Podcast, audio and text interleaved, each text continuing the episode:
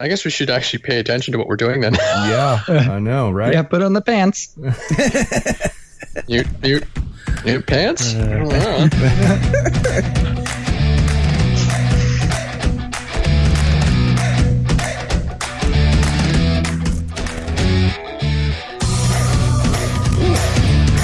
Dirty pots. Sorry.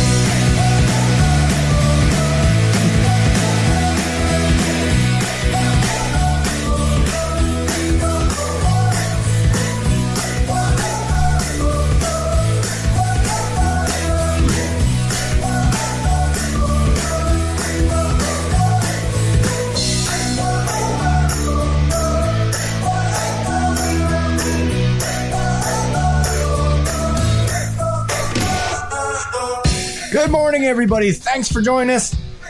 Happy New Year 2019. RC After Hours back in the Million Dollar Studio. The first podcast of 2019, and we are snowed in here in Ohio. I mean, it is nasty out here. So, what better than to sit in the studio with some friends, hang out, and do a podcast? So, Let's jump right into it. Joining us in studio, the always great white hunter, Mike Coolins. Morning, everyone. It's good to be here. Everybody's crazy Canadian in the Great White North up there, Andre the Tree Russo. That is, that is official. It's It's, even on the bicycle now. You jinxed me. I know, right? Jinxed me. There's going to be some carnage. And if you guys uh, checked out our Facebook page, you know who's joining us. Our special guest, all the way from across the pond, everybody's favorite contaminated Swede. and We haven't talked to him forever. It's David Windestål. Hey guys, how's it going? How are you, buddy? Doing good. About you? Good. Let me turn. I think I might have some. Nope. I hear Oh, sound. it might be me. Is that you? Yes, sorry. Um, no biggie. Uh, David, how are you? Uh, You know, we'll get into what's been going on. How's the weather over there in Sweden? And fill us in a little Uh, bit. Sure. Weather's pretty uh, good actually. It's only a couple of minus degrees and not too much snow. Wow. Uh, so it's yeah, it's sunny now, so it's flyable. Uh, it's um, yeah, it's pretty nice. Going good. I've been home in Sweden for almost a, a yeah, almost three three weeks ish, a bit more. yeah. Yeah, That's right. And we want to get into your travels a little bit. I want to dig in about you know over in China and what was going on, and then uh, I I think uh, you, you mentioned you're heading back over to Italy, uh, assuming over back with uh, what's uh, Giacomo, Giacomo, right? yeah. Yep. Yes. Uh, so we'll get in lots to talk about today. Um, crazy. Mike lives 15 minutes south of me. He has like three inches of snow, and you know I'm 15 minutes north, and I have a foot here, and it is blowing and snowing still, and it's just It's amazing how close the line of the the the, the uh, rain front to the snow Yeah. front was that Yeah. we were on. I was on the rain side, obviously, for most of the evening yesterday, but a lot of slush. oh man, it's just terrible. Freezing out. rain too. Uh, already the questions are coming in. David, how's the beard? it's uh, it's good. It's uh, actually a little bit longer than before. Oh my gosh! oh my gosh, Duck Dynasty Oh. style. crazy. not quite that bad yet, but but yeah, no, it's uh, it's going good. It's uh, coming in handy and now taking walks with the dogs when it's cold. Uh huh. Good. That really turning into a good flavor saver. Yeah, I I was gonna say assume. you, you can pull food out of the bottom or a transmitter, or whatever you want to tuck in there. Oh yeah, I was eating uh, Cheetos and uh, the whole beard was full. So I have to put it over the bowl and like shake it. It's great. oh god. Oh man. It's all good. Uh, all right. So fill us in. I know last time we talked to you, you were working on the maker knife and you had a big uh, trip to China. Now, I, I think this is going to be kind of interesting because if if you've heard the podcast, we had a deep conversation with Stephen Neal, who used to work for Hobby King, and we kind of dove into things that happen in China and why there's delays and you know the the problems people have trying to get stuff made in China and dealing with with them and the language barrier and everything. So, give us a little update. Uh, I know you're, you, you know, what's going on with the Maker knife. Uh, what happened in China? How's things going? I mean, I, we don't know. We're we're waiting to hear. And I know because Andre said, first thing we need to ask David is, where's my knife? Sorry, buddy. no, uh, has your did you get an email that it was shipped yet? No. Okay, you're still not in that. Okay, so there's like three bags left in the factory. and That's yours is all in good. that one then. It's all uh, good. It's all good. And no, it's, it's uh, we've been in China two times since we talked last. Mm-hmm. Uh, went there one time to lock in which manufacturers that we're actually going to go with. Mm-hmm. Uh, so we visited a crazy amount of factories and uh, toured the place more or less. Uh, and we did find some good ones, which we decided to go with. Uh, then did all the final prototyping and everything, or like get the last sample batches. Then we went back when everything was supposed to be ready. Uh, we had two weeks that we were going to stay there, hotel booked and everything. Uh, we decided to land in Hong Kong and then enter China because it's um, a little bit easier travel wise for us, at least. Mm-hmm. Um, and you have to have a visa to go into China. Okay. And so we may, we got one beforehand, and it was a group visa. It's like a basic visa. If you travel more than two people, or if you travel two or more people, you can get a group visa, which is easier. It's yeah, it's it's easy, but you have to travel together. But I was fine. So we were four people in total going, and um, oh my gosh, so much stuff happened.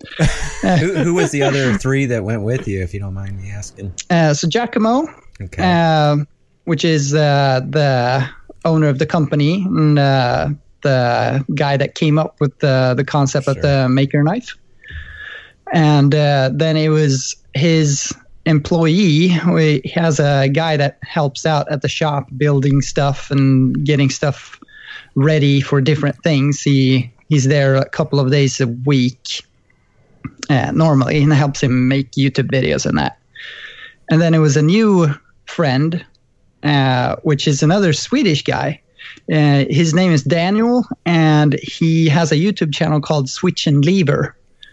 Uh, so he's a maker as well. okay. Cool. Uh, so he came over and visited, and he's been slowly joining the group. And uh, so we brought him because he's really good at uh, multiple multiple stuff. And does, uh, does he live close to you by any chance? no, he's like five hours away, maybe. Okay. It's, uh, and northern part of Sweden. So yeah, it's the he speaks different Swedish than I do, but it, I can understand him sometimes. Uh, so yeah, four people. Uh, it's always a pain to travel in general, but it's it's fine. Get to the factory, and we're supposed to start assembling, and uh, uh, like stuff hadn't showed up showed up properly. So I have to start chasing parts, and the the aluminium was supposed to be done, Mm-hmm. and the first thing we have is a meeting of which finish we want on the aluminium. We're like, oh, what? There's supposed to be 10,000 parts ready Oh to assemble my gosh.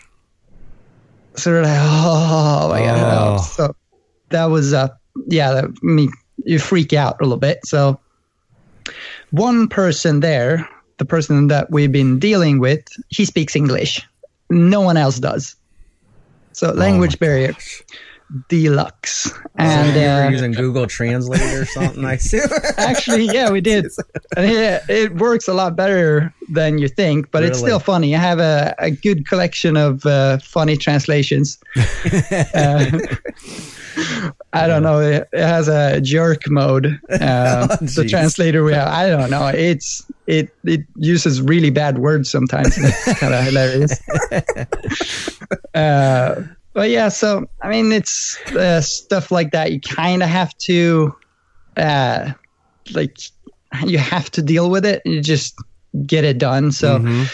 Uh, they were able to start delivering the black ones the day after. Um, the anodization factory was able to do around a thousand a day. Uh, so we just started rolling, and that was actually good. So after the first thousand, we could roll out and continue, actually start manufacturing stuff. But it was like a couple of days before we got there, actually starting manufacturing stuff. Uh, Once once you get the parts and everything, then do you got to? Sh- is there a certain group of people when you got to show them how to assemble it and what to do for all those? Yes. Wow. So it's uh, it's kind of interesting.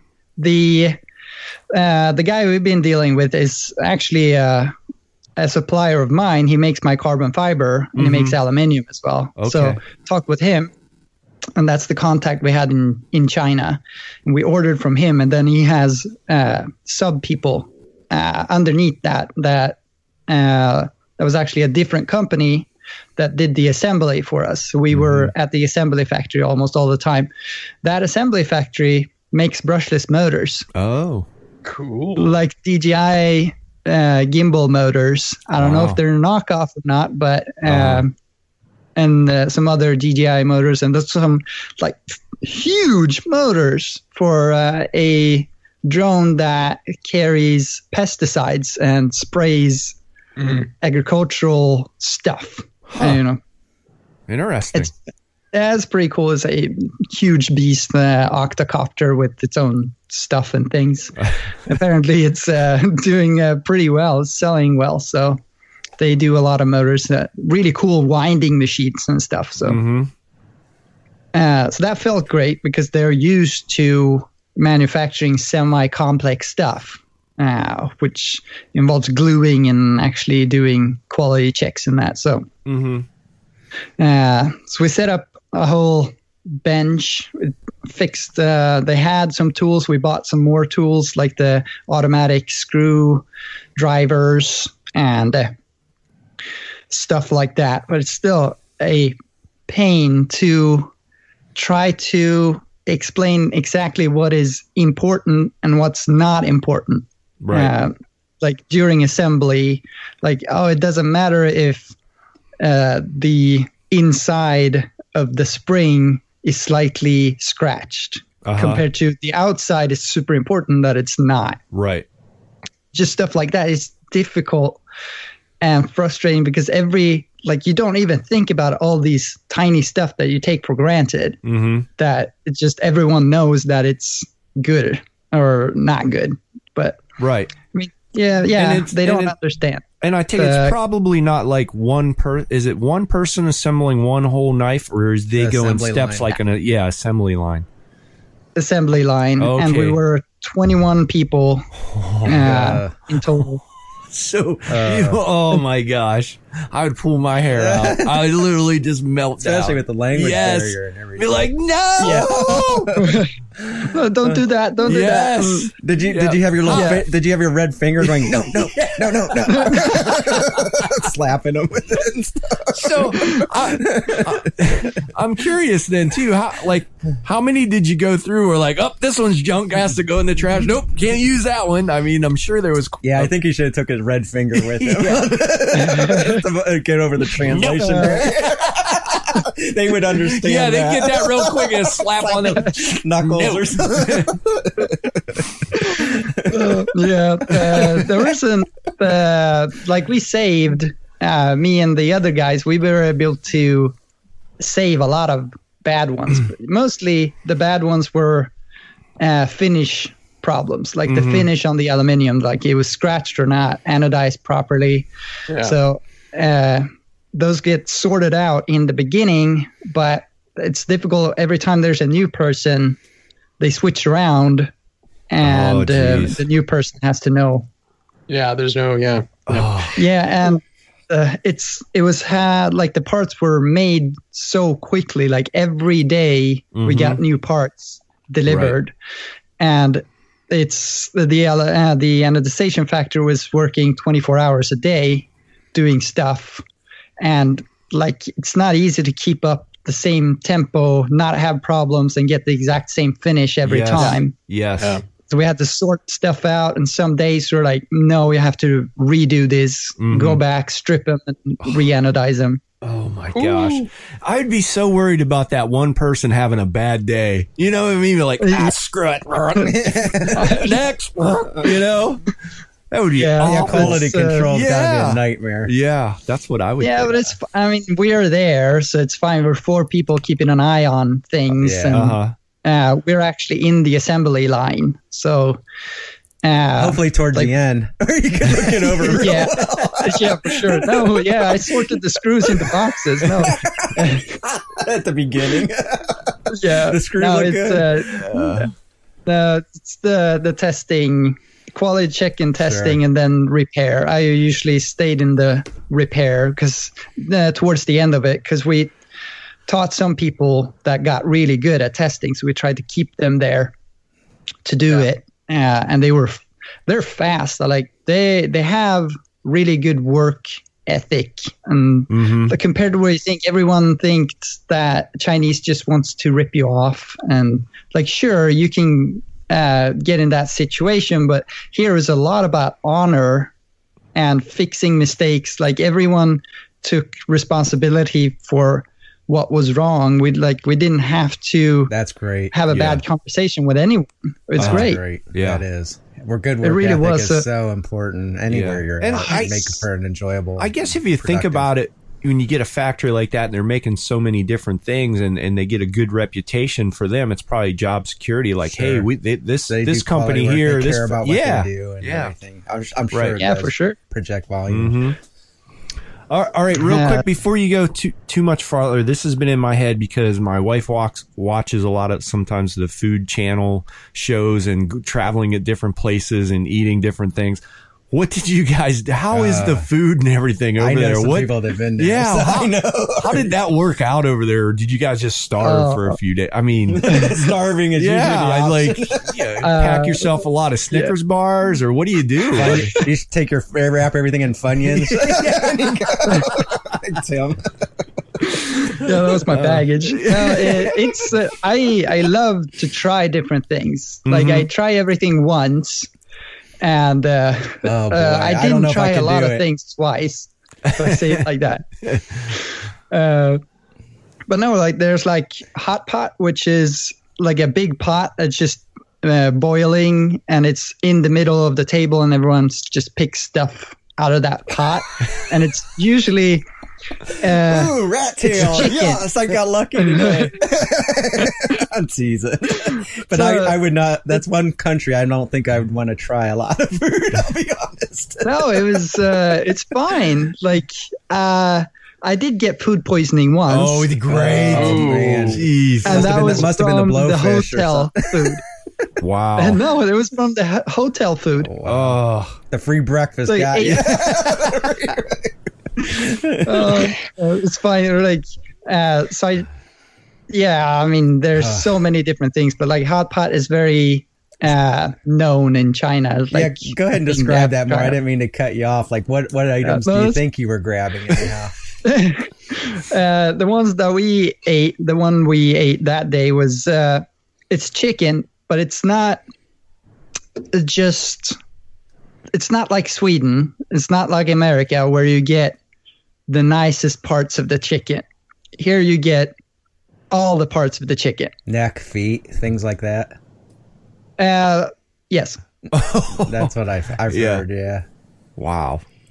Interesting. Uh, it's uh, yeah. Uh, it's uh, yeah. It is Good interesting. Weight, good weight loss program. going. Yeah, I, I guarantee I would lose. Oh, a lot of it's it's a lot of fun things like goose neck, uh, goose tongue, which was surprisingly okay. Huh. Uh, and uh. I wouldn't think that'd be very big.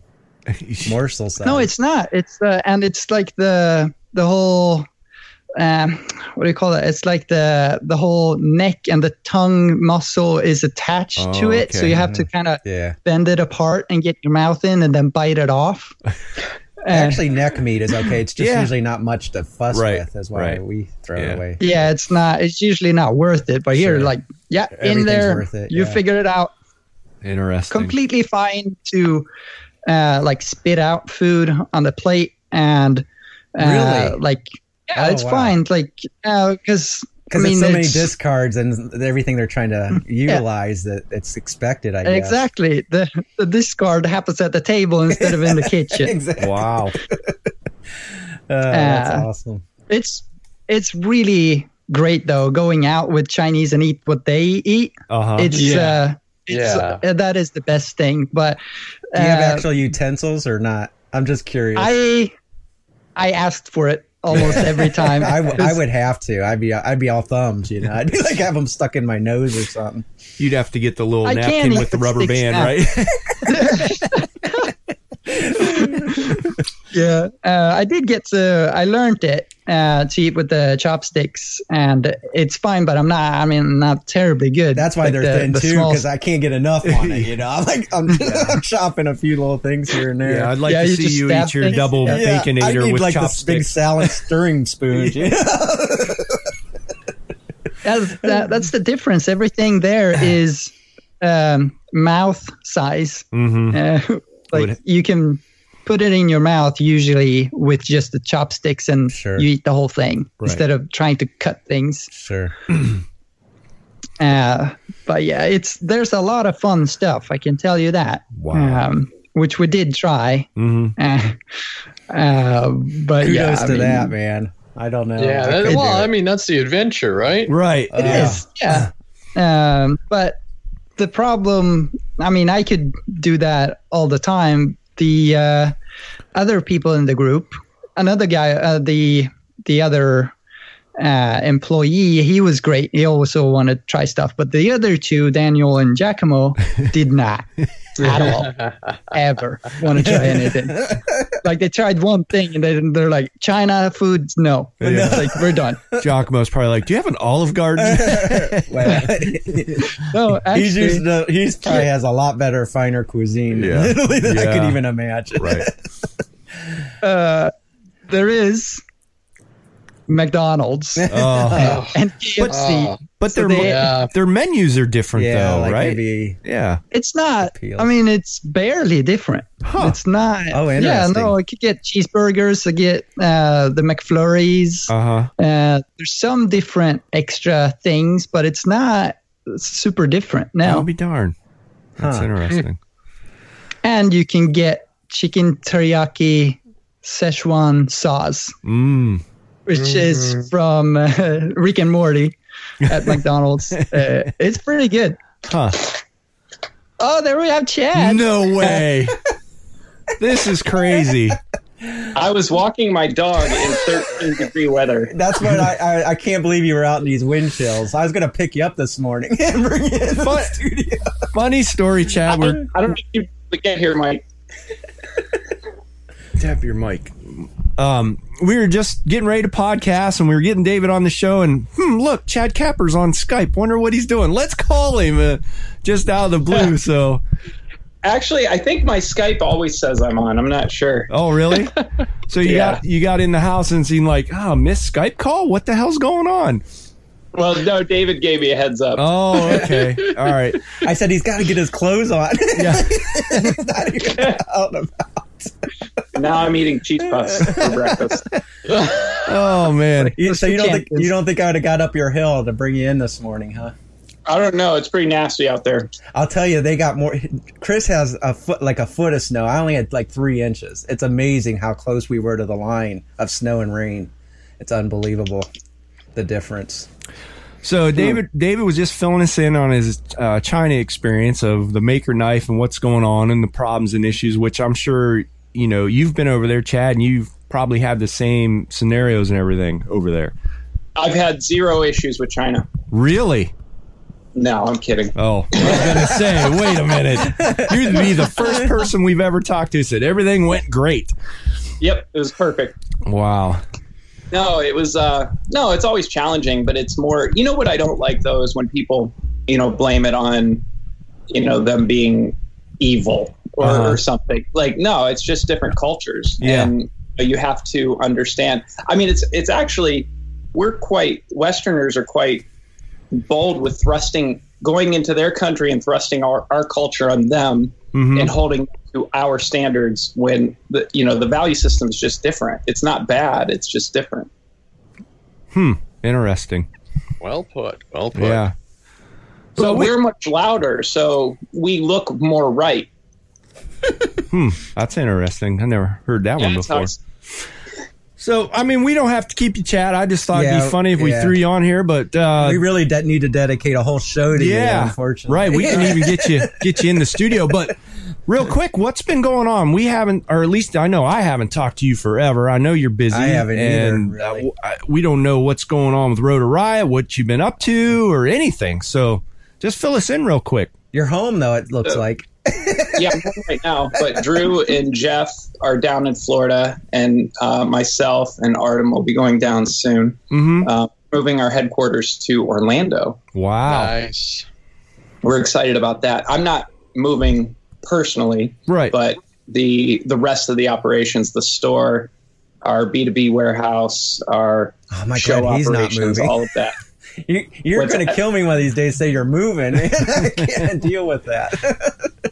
No, no, we're staying here. Uh, I saw you updated I mean, your Facebook profile page. I'm like, oh, he can do that, but can't answer our phone 15 minutes. it looked nice, by the way, you Julie. Thank you. but anyway, I didn't mean to cut you off. So you're not you're not physically moving, but your headquarters is moving to Orlando. Then Yes. Is this the official podcast? Am I eating Cheetos? Yeah, you're, you're absolutely. You're absolutely. We are we are live, and you are eating Cheetos on the podcast. Hey, they are organic though. Look at that. Uh, so they're healthy. I'm gonna try some of those. Dave's got to eat some, get stuck in his eat. beard so he can shake them out during our podcast. Yeah. Was it actually, I was Cheetos just or wiping- Doritos he was eating? I don't remember. Uh, Wiping the ice out of my facial hair. Yeah. It was- Oh, It that was wind nice. is brutal. Yeah, it's like 13 degrees with um, 20 mile an hour wind. Mm. Yeah.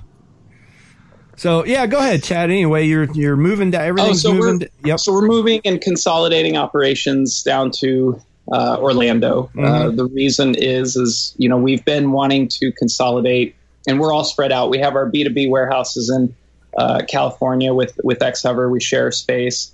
Um, we have the retail stores in Ohio. Drew's our president. He's in Detroit.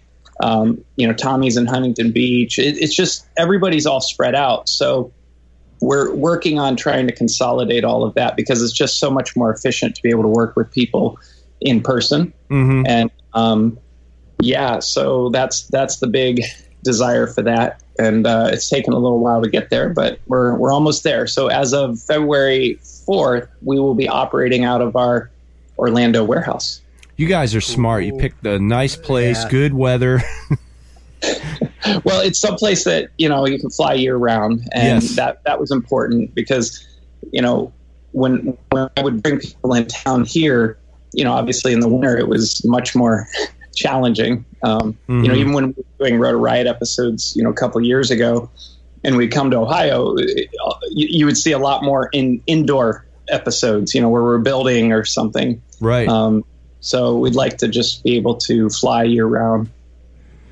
Now I saw something briefly on on um, you selling. I think it was transmitters at Best Buy. Could you elaborate on on what that that that uh, Yeah, there- was?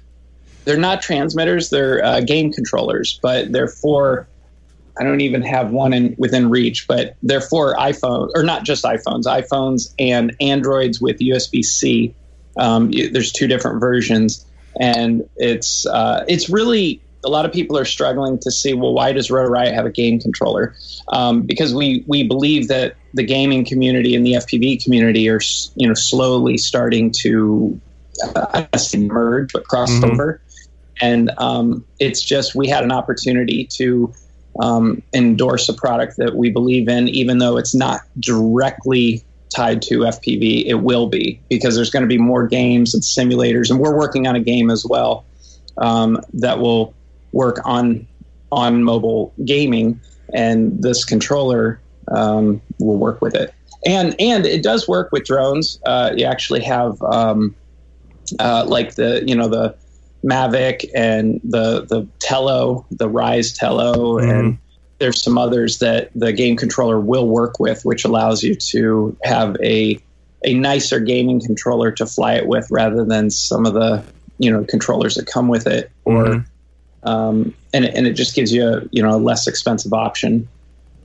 Nice. How? I mean, how's Yeah. that going? Is it they pretty receptive to this idea? Yeah, actually, it's. I mean, it has. Depending on which community, in the gaming community, community, it's received really well. In the FPV community, it has mixed reviews, Mm. just because people don't quite understand why is Rotor Riot, you know, making a game controller. But it's really we're just starting to pave the path for the future. You know, so imagine if you've got a divide, and you know we're here, and we know that eventually this is going to blend over here. You got steps in between, and we kind of jumped into the middle of that and eventually there will be those those spots in between that that milestone and and it'll help fill in those gaps. But you gotta you just have to keep pressing forward and Mhm. um, you know we we ended up uh, having you know finding a great opportunity there and and it's working out well. So sales are, are doing really well. You know it's it's carried in best buy and they they've placed another order very quickly after the first one.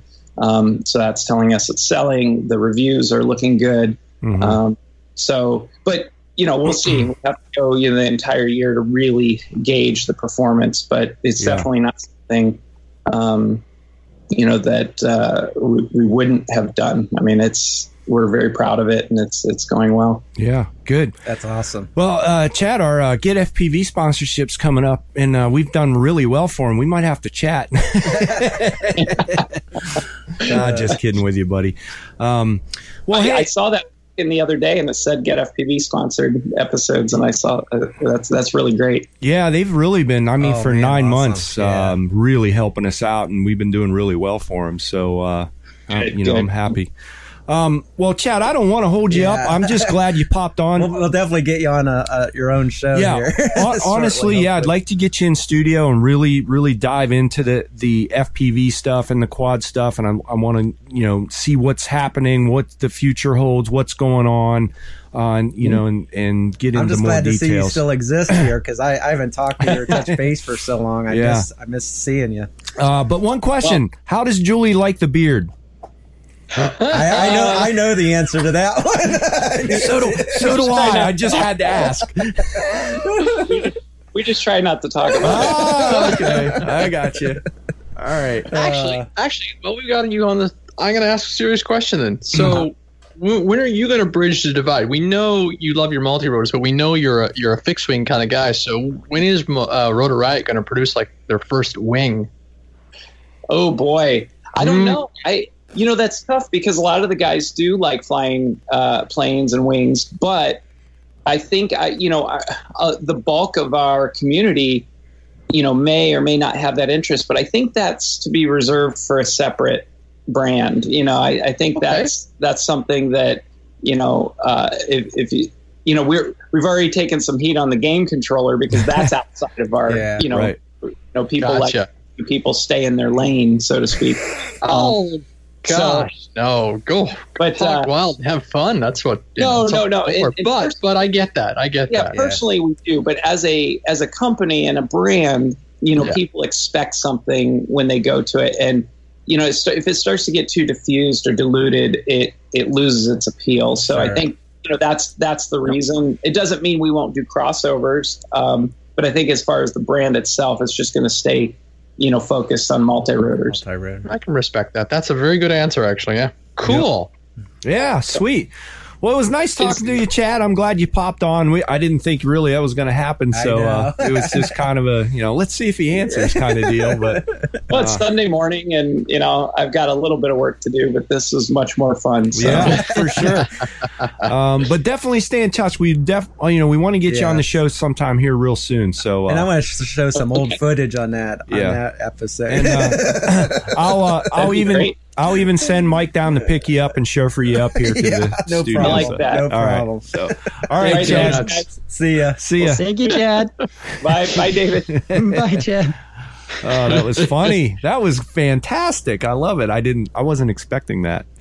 So, and you were right. He was out walking the dog. well, I think Dave said that too, Oh, but I expected that. Uh, good stuff. Yeah, we'll have him on the show here soon. We've been talking about it for quite a while.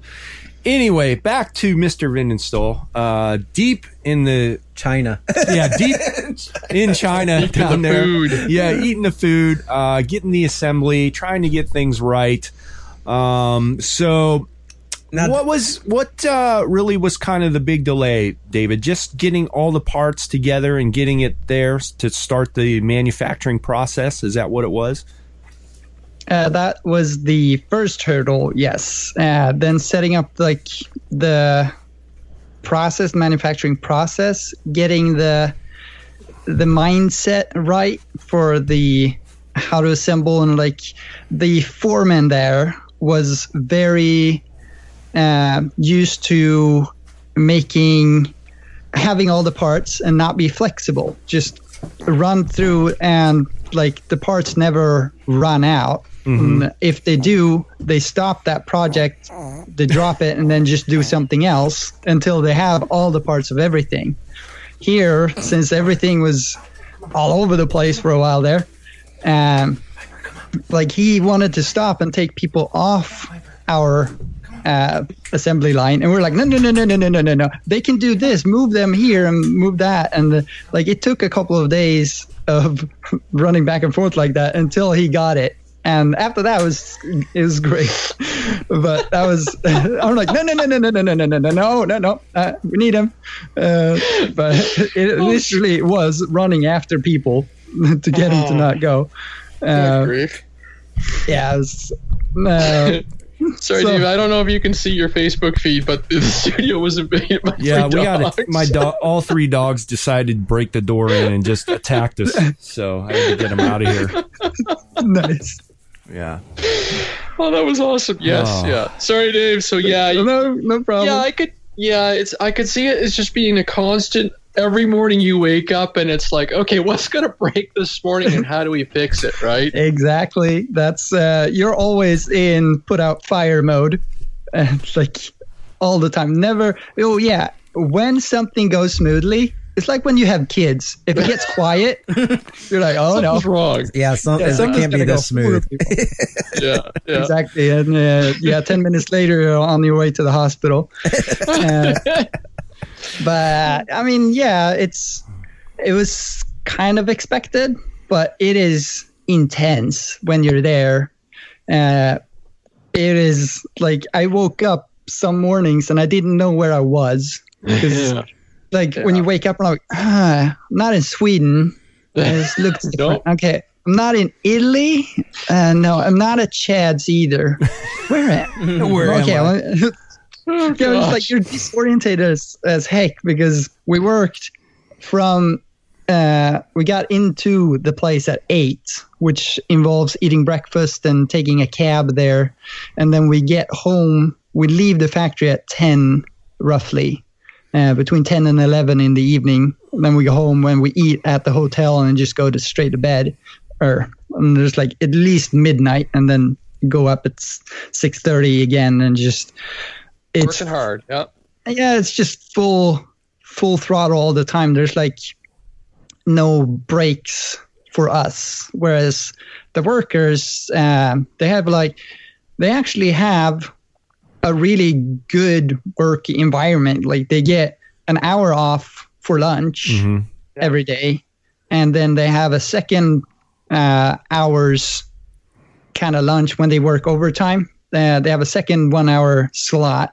So they sleep. Like it's super nice. It's like a fiesta uh siesta not Siesta, fiesta sorry. Um Break super- time, yeah. but I, I was surprised by how much it felt like my first job uh, kind of like you sit there and you just work on the thing that you're Yeah. supposed to work and then yeah i mean you just exist i don't know feels bad to say it but like you do what you do and then you get money for it and then you can do what you want to do Yeah. Right. Yeah. Yeah. Um, They're there. Yeah. It's kind of those. You're here just to assemble. You're not here to problem solve. Yeah. Where that's your role. Yeah. exactly uh, but like they have a hierarchy of like if you show that you're good, you Mhm.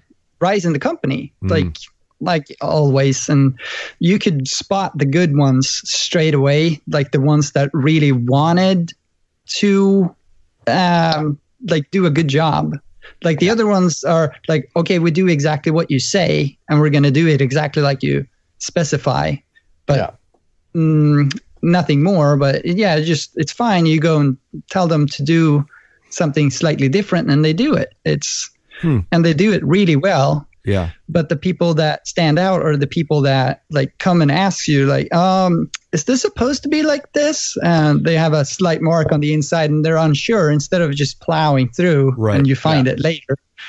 Um, so it's like that in every company. In the in the swedish one i worked in as well it's like it felt exactly like that um, so yeah but it's interesting being on the other side being the person that actually cares about the product Right. Right. kind of Yeah. it feels bad saying that that way but yeah basically Um, I, I'm curious to. I don't, I don't know how much you can really answer this or how much you want to answer this, but on something big like this, and I know you did a, a Kickstarter project. How does the money work? Is do you say, okay, this is what we want to do, and they say this is what it's going to cost, and you throw them a chunk of money, or do you wait and give them a partial, and then you see how the product turns out, and make sure everything's good? How does that all work over there for doing you know transactions and and the money? aspect. Yeah. Uh, yeah, I'll the, do the fast version through the whole process. Okay. So uh, we started making prototypes. Uh, Mhm. In the beginning, we just 3D printed stuff, came up with new things, and uh, discovered new manufacturing process in the process of designing this thing. Because you constantly try to find manufacturers, um, and they send samples, and either you like them or you don't like them. They make it wrong, or they like it's really frustrating because it takes two weeks to get anything from the factory to you and then you kind of like feel like you need to move on before you even get the samples. And then you get the samples and stuff is not good and you base designs on that and uh, so okay step one is frustration. Design frustration. Uh, and then it's uh, uh, make the like you try to find as many ma- manufacturers as you can with getting quotes. So you get your price as close as you possibly can to the product that you're going to sell like so you know your what we need to charge for the knife to be able to make some profit Mm-hmm. Yeah. uh, so if you have the idea, then you can make a Kickstarter because then you know what the product's going to be, you know what the product's going to cost. Versus a failed Kickstarter because yeah, your your your cost overruns kill you. Yeah. Yep, exactly. You don't think about sh- uh, checking how much the shipping actually is stuff like that. It is there's a lot of stuff that you take for granted and it kills you. Like Yeah. Yeah. just the time like yeah fine if we made a hundred knives sure that would be fine we could do that ourselves in the garage and get them out shipping a thousand knives shipping 10,000 knives like we did just putting on the labels takes a freaking week Wow. like it's Yeah. it's Yeah. yeah, it's uh, it's just difficulty in scale. But yeah, uh, Kickstarter, you set a uh, you set a price or like that goal. If the goal is met, then you get the money, and you get all the money that um, the like you see on the Kickstarter. mm-hmm. You get that within a week to your uh, account. Then you place the order at the factory, and you pay. Usually, it's 50-50. So you pay 50 until you pay the other 50 when the last parts are delivered Okay. and you agree that everything is done. Mm-hmm. Um, so you're out half of the money straight after. And then you have to kind of like, there's so many manufacturers, you have to keep track of everything, what Yeah, actually happens. kidding. And, uh, so it's a lot of really boring paperwork Cool. keeping track of things and uh, so i had to do that Wow. I'm the most that, organized oh it's Oh. horrible uh, Oh, yeah, so i'm no. it's sad to say I'm the most organized in the group. oh man. and yeah, you know, that's, it's not the best sign, is it? Hope we can get a first some of that later. Um, but it's it's it's fine, and then it's uh, yeah, it's just waiting for delivery and getting all the manufacturers to click together at the same time and get everyone to deliver the tolerances you need because in this project it was ridiculous. The tolerances were 0.02 millimeters on cer- certain Wow. parts, and it is.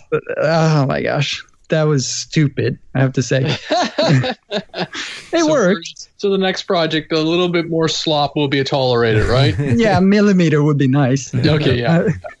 uh, yeah. So that's basically it. It's not terribly like the process isn't difficult in the sense that the steps are very understandable. It doesn't sound difficult. Find a manufacturer, but that is the like that's the most valuable thing. Almost every time when a company uh, is sold, is the Rolodex, like the Mhm. the Yes. list of good manufacturers Yes. good uh, people that actually can deliver and someone trusted them with millions of uh, their own money uh, like that is super valuable to other people Now, were you guys a little nervous? Now, granted, this is a high quality knife and it's not super cheap. It's not like you're going to Home Depot or Oh. Lowe's and buying a $5 utility knife. This is super high quality with some really awesome features. So you're, you're paying money for it.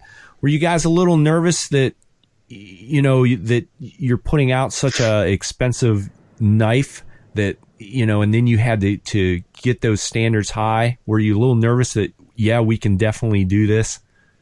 And and make some money, uh, uh, you know, off of this after all the work we've put into it. it was uh yeah it was uh like you're, you're always nervous of Sure. course um Right. it was a product that we both believed in uh so i wasn't i i knew it was gonna go even at Mhm. least Mhm. That's actually that's what i like like there's always a, a voice in your back at the back of your head it's like did you think about this uh, wrong you're like yeah, you sure? right. You're like, no, I'm pretty sure I know the market. Yeah, Are you sure? yeah, Uh, uh, but yeah, it's uh, since it's like you can't really. It's difficult to compete with something a low price product. It's, yes, it's really difficult to compete with cheap stuff yes, and try to balance the uh, the price versus volume and all that. Mhm. Since we don't have connections with big chains or anything, we can't get them in stores easily right. uh, and all that. The worst segment to be is in the middle, for sure, because you're not a quality product, but your price is higher than the cheap stuff, and it's difficult to differentiate in between. Yeah. So yeah. it's more fun as, as well to go for a high quality product. And then you have to charge more, obviously, for higher quality stuff Yes. because it costs more to get tolerance and get good quality uh, aluminium and all that. Because we went with, like, since I was in charge of it, I'm like, I want the highest grade of stuff, you know? Yes, Uh, Yeah, like you want the stainless- reliability. Yeah. uh, I, Yeah. I can't wait, man. I'm I'm well, I don't know how many utility see this knives I have so- that won't open anymore. They're Yeah. jammed up. Right. And I'm like, oh, it's Yeah. so frustrating at work. um, that's my next question, uh, David. I know I know this thing's built well, and obviously you did some durability testing, but I'm just curious, like, what are some of the things you put this knife through in, in doing your testing to say, "Yep, well, I'm happy with this. It's it's durable." You know, And- And we'll tag into that one. Who came up with the "It's not a bottle opener" line? yes, yeah, uh, okay, I'll start with that one. It was, uh, uh, it was basically I made a joke about it, and he's like, "That is really good. I think we should go with that." I'm Uh-huh. like, "No, it was a joke." And then I'm like, "Oh, that's just a really good tagline because you remember it. Everyone remembers it uh, uh, and jokes about it. And now when they start delivering, everyone's open bottles with it." it's great because like it's free advertising. because every freaking knife, tool, pocket thing on Kickstarter can open a bottle. Like Yes. it's the thing in the video, and they highlight it. Yes. Every single thing. We're like, ah, no, it, we are not going to make it possible to open a bottle with it. So, yeah, let's go with it. Can't open bottles. Um, and it, it worked. The campaign worked. We got uh, funded. I can't remember how many percent it was, but it was a lot. Um, was it a thousand, thirteen hundred, sixteen hundred, two thousand percent something? Oh, I can't remember. Somewhere in between. Four thousand three hundred forty-three backers as of today. So Wow. Yeah, it's That's pretty good. fantastic. And then we have after that, it's uh, there's a service called Backer Kit. Mhm. Mm. So they continue selling it as a store, basically. Okay. So we Okay. set how many uh, we have, like an inventory, and it keeps selling it there Mhm. nice. uh, as well. So we continued selling it really well afterwards. So the number on the Kickstarter page don't reflect the whole overall. thing. Right. So this is actually doing quite a bit better than what you guys probably expected. Yes. Yeah. All right. Uh, Cool. So what what's the ultimate goal in the end then, David? Are are, are you selling what you have made and you know that's kind of the end of it and you're going to move on to something else or are you actually trying to look to get this product in certain stores or something like that to continue, you know, this to to go and make it you know huge or what's the goal in the end for this? Is there going to be versions where there is body bottle open? Yeah, right. nah, I'm just teasing. Uh, uh, the uh, uh, the goal is to have a store of our own okay. that is filled with quality stuff. gotcha. cool. And uh, yeah, we're going to continue making these, um, and we're probably going to do a Indiegogo campaign. It sounds really weird and stupid because we already did a Kickstarter. Uh-huh. But this is going to be for uh, the second batch because we want to keep the price down on parts, and we need to order ten thousand parts to. Yeah. Oh, yeah. wow. Big one scale Yeah. until you have the revenue base. Yeah, that makes sense. That makes sense. Yeah. Yeah, I mean, it sounds bad, but it's actually uh, doing it on a different platform is where some people don't like Kickstarter. Yeah. Like, you can't pay through PayPal on Kickstarter. yeah. That's and right. a lot of people are like, nah, I don't, I don't want to do that. So Mhm. Indiegogo is freer on that aspect. And since it's a product that we know work and we delivered on it, then the risks are a lot lower for the Yeah. people. yeah. Your R and D is done at this point. You have an established product. You're just trying to make it more economical. Yeah. Exactly. So Yeah. the idea is continue selling knives and develop new products. So Cool. we started on the next thing. Uh, so I shouldn't say what that is, but Multi tool. oh, it's a s- it's a very premium bottle opener. Yeah. rocket, say, make a glow in, powered bottle opener. Make a glow in the dark version so when you drop it under a pallet, you can find it. I'll tell you, I wish I wish my buck knives were glow in the dark because Uh-huh. when I'm butchering a deer in the middle of the night, I'll lay it down somewhere and I'm, I'll forget about it. Oh, yeah. And then it's like, oh man! But if it was glow in the dark, I could find this thing. out there.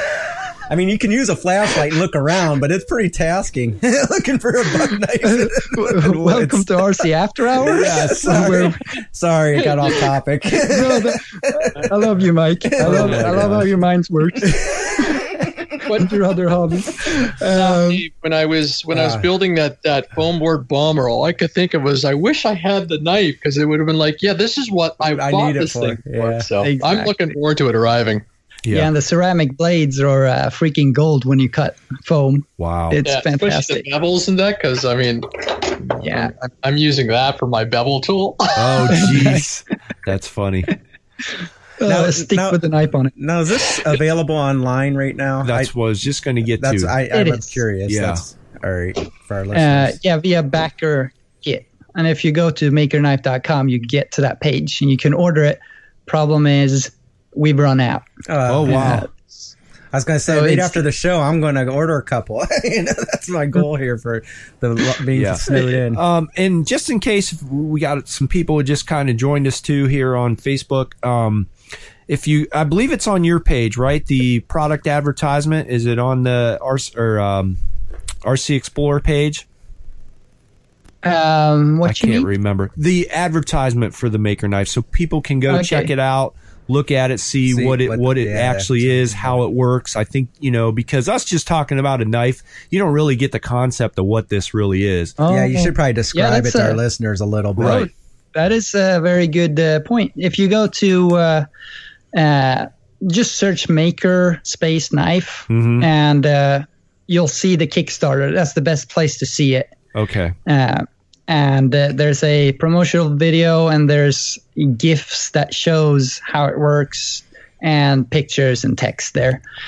Um, but the with words, it is a pocket tool, which is a utility knife, as in it uses the trapezoidal utility knife blades, uh, which is the uh, pyramid shaped blades that you can mm. flip around so you have two good edges.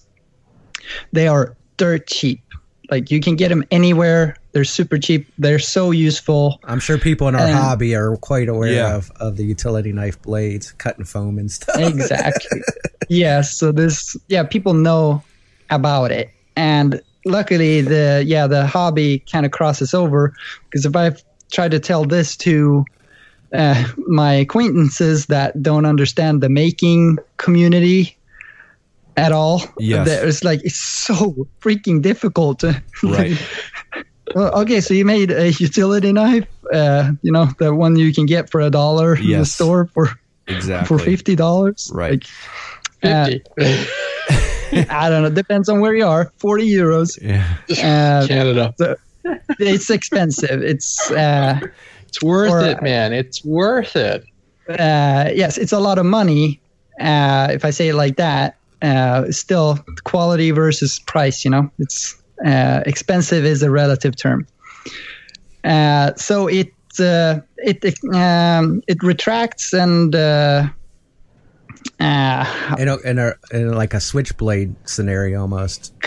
Kinda yeah, you can tune it. Similar. I mean, trying to explain it to listeners, I don't know. Yeah, the best thing to do, it is hard to describe, and I don't want people just to go on the site and look at it and go, whoa, that's expensive. They need to really look at the product video and see how it works and how it's made and, and the details. And, and like David was talking earlier, the tolerances that they're putting into this thing, it really is a quality tool. tool. Yeah, exactly. It's not just a, you know, a dollar, you know, utility knife. So they definitely need to go see the product video page and look at it and see how it was designed and what they went through and, and you know talking with David hopefully they're listening to the podcast and and can see what what they what you guys have been through to get the the tolerances and the Another visual for what I think of is like a cigar cutter. I mean, Oh, yeah, might kinda. Uh, just just little similar. Yeah. I mean, obviously it's not that, but, Right. but that's the kind of appearance that I think of sometimes. Right, when I right. see this knife.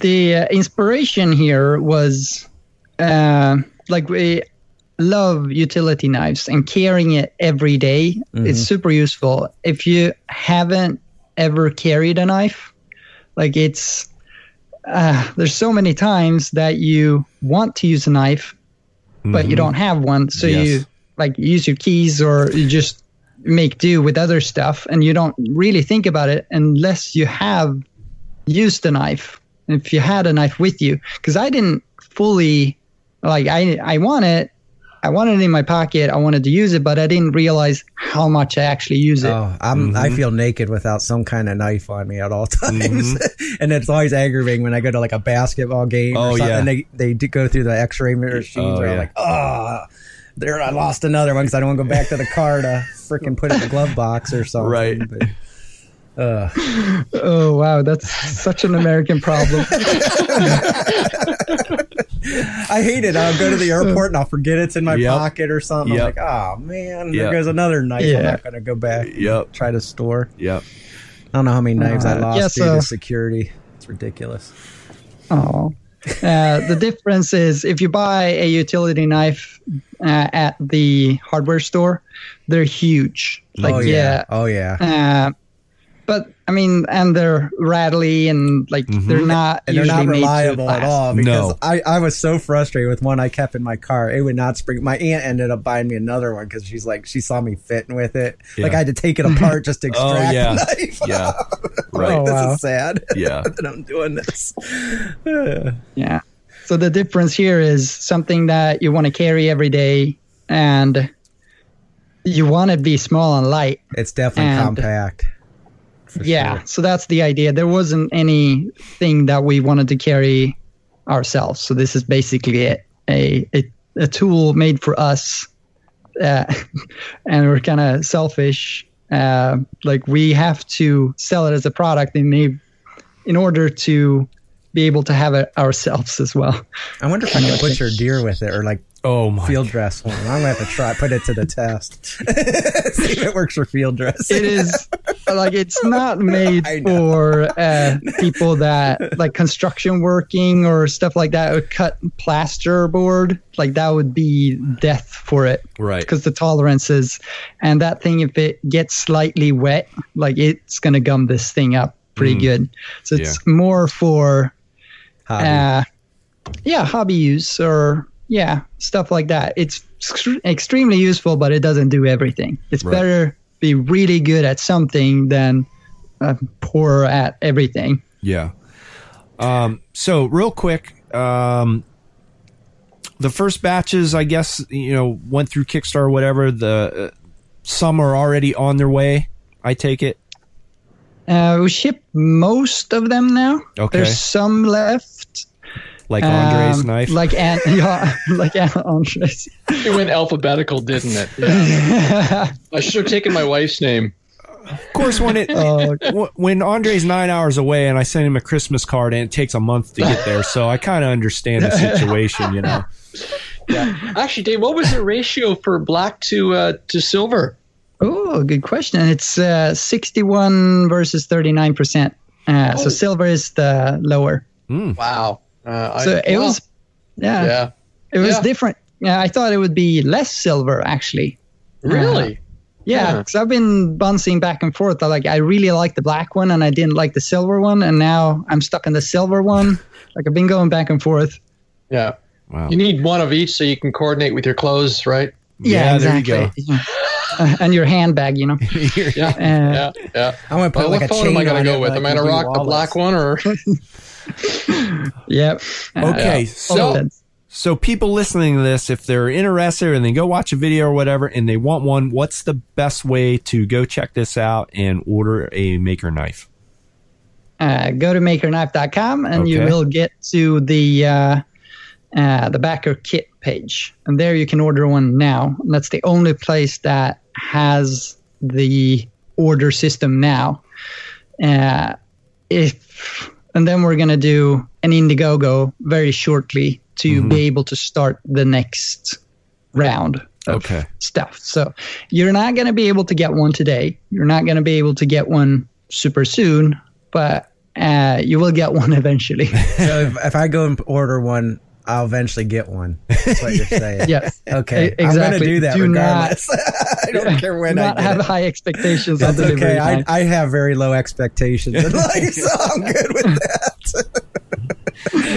So, anybody listening to the podcast, if you're interested, go check out the product video first. I highly recommend it. It is. It is cool. It really is good. cool. And go order a maker knife. Go to makerknife.com and order one. And I think you'll be really happy when you get it. I can't wait to get I one hope in the so. lab and show my friends. Okay. now, moving on a little bit, David, I want to Yeah, talk a get- little little bit about Rocket Knife. oh, really? Yes. That's old school. That's no, old I. I love Rocket Knife. we all do. First of all, I already had a couple questions here on Facebook. Where is the rocket knife? What happened to everything? The sled, the knife, what is it still there? Did you trash it? Is it hanging on your wall? What's going on with rocket Eh, knife? It's hanging on my wall. Uh, Mm-hmm. both sleds. Uh, I have I have two working sleds. Uh-huh. Uh, one that has a katana attached to it, and the other one is the stabbing configuration, uh, which I welded on the knife forward to stab things. Uh, so those are still good. You can use those, but the track is cut into four pieces. Oh no! Oh. Uh, So you're yeah, getting a was longer sitting out- track, I assume. yeah, What's a loop? yeah, Luke. Just That keep cutting. funny, yeah. Just keep putting things on it as it's going around. They're spirals. it would be uh it was a lot of fun to do like it was a crazy uh, idea and it it was a lot of fun because you could do it my brother and my wife and his girlfriend Yeah. Oh, it's We could hilarious all, watching uh, you just- guys on, on those episodes. Absolutely. Good time. Yeah. So, uh, Uh, curious Go- though. I, down- I cut him off. What was you going to say with, with your brother and the stuff? I'm sorry. i have no clue i forgot Oh, We I'm bad at that. forward. Sorry. so, out of curiosity, down the road, is there anything possible with bringing Rocket Knife back, or doing a whole nother set of episodes, or trying something a little bit different?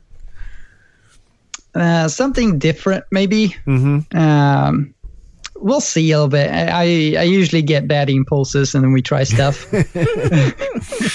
Uh i have i have five rockets. So i can't do very bad things. Like i i am gonna do a rocket plane the problem is i need an airframe stiff Strong enough, enough, yeah. to be able to handle it That thrust. uh, yeah, the the one in the rocket plane episode on flight tests Mm-hmm.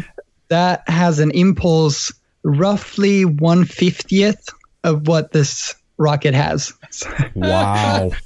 So I do need something uh, pretty pretty good. wow. oh, You know what we need next time? I don't know when you're going to be back in the states, but we still have a plane sitting over here to ready to blow up. Oh, yeah, So I think David would be the perfect person Yeah, to he set could, all he this could help up. us do it at least a little safer. Yeah, probably. right.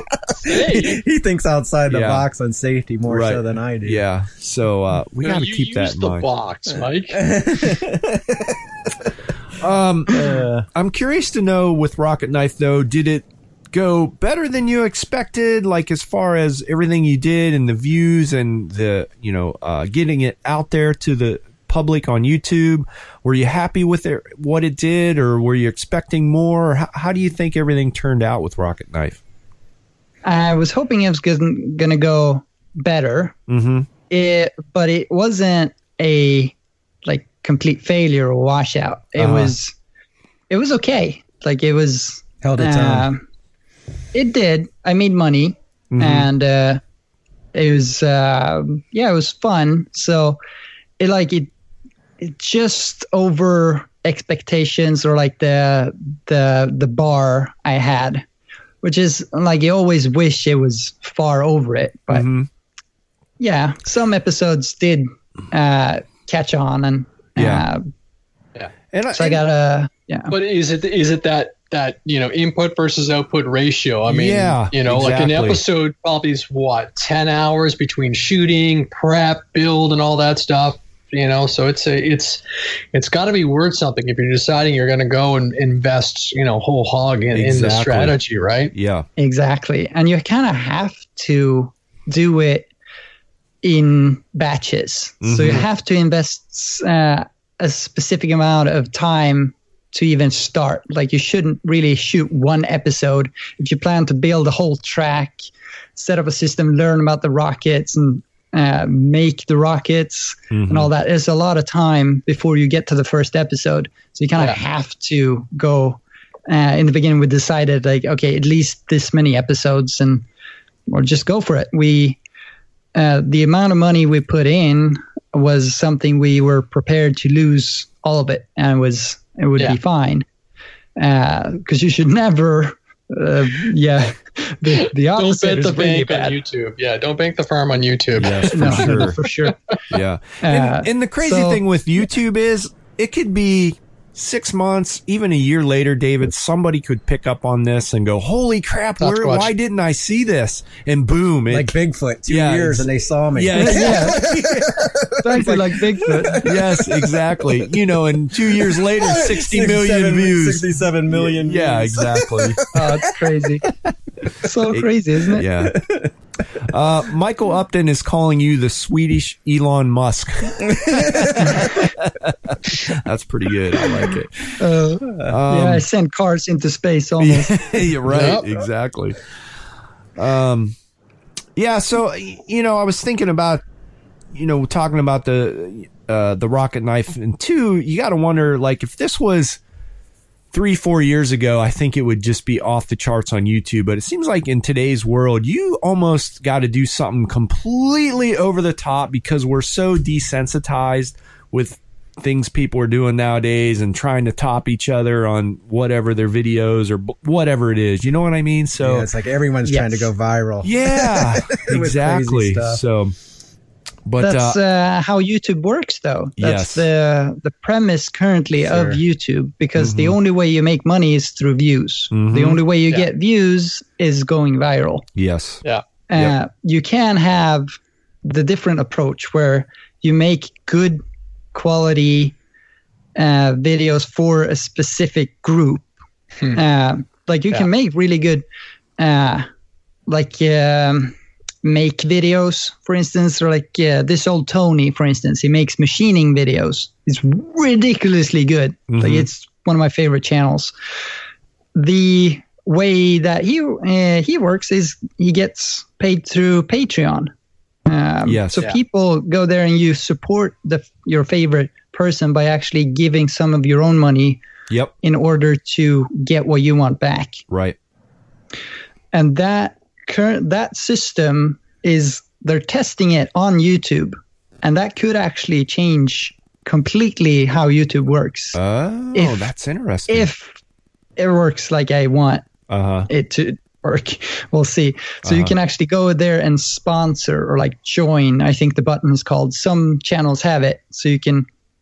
It's basically like YouTube gaming is the same thing. hmm Is the Yeah. exact same thing. Yeah.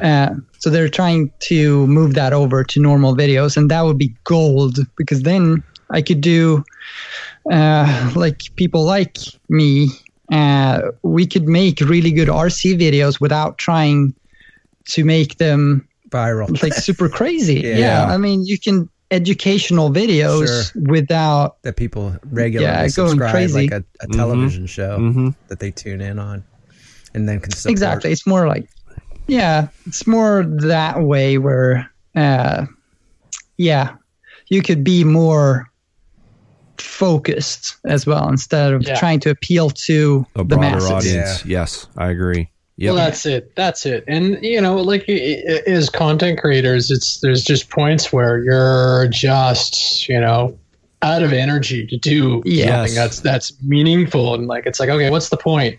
right. And then you know we get some really awesome emails, and it's funny. Chris and I we always have that conversation. You know, we always do the checkpoint. Have we reached all our goals? Hmm have Mhm. we you know have we peaked at what we want to do? And and then i always come up to the point saying it's january let's not make any rash decisions. And then we get some really awesome emails about people who come back like the viewers and you know and, and it's funny because I, I often forget go on youtube and go on uh, sorry itunes and you know leave those ratings and reviews and everything because that helps us out. But it's those comments that come back and drive us uh, you know people come back and say hey thanks for doing a two hour podcast. I have a horrific commute Yes. and you guys make it that much more manageable. And it's funny because that's, you know, sometimes it drives. Mhm. You know, here we are in the middle of some really terrible weather. We should be out flying, but, you know, we'll, we'll do bench talking. Yeah. But, uh, yeah. Exactly. It's uh, there is a market is wrong, but there are people that want things, and currently the system is built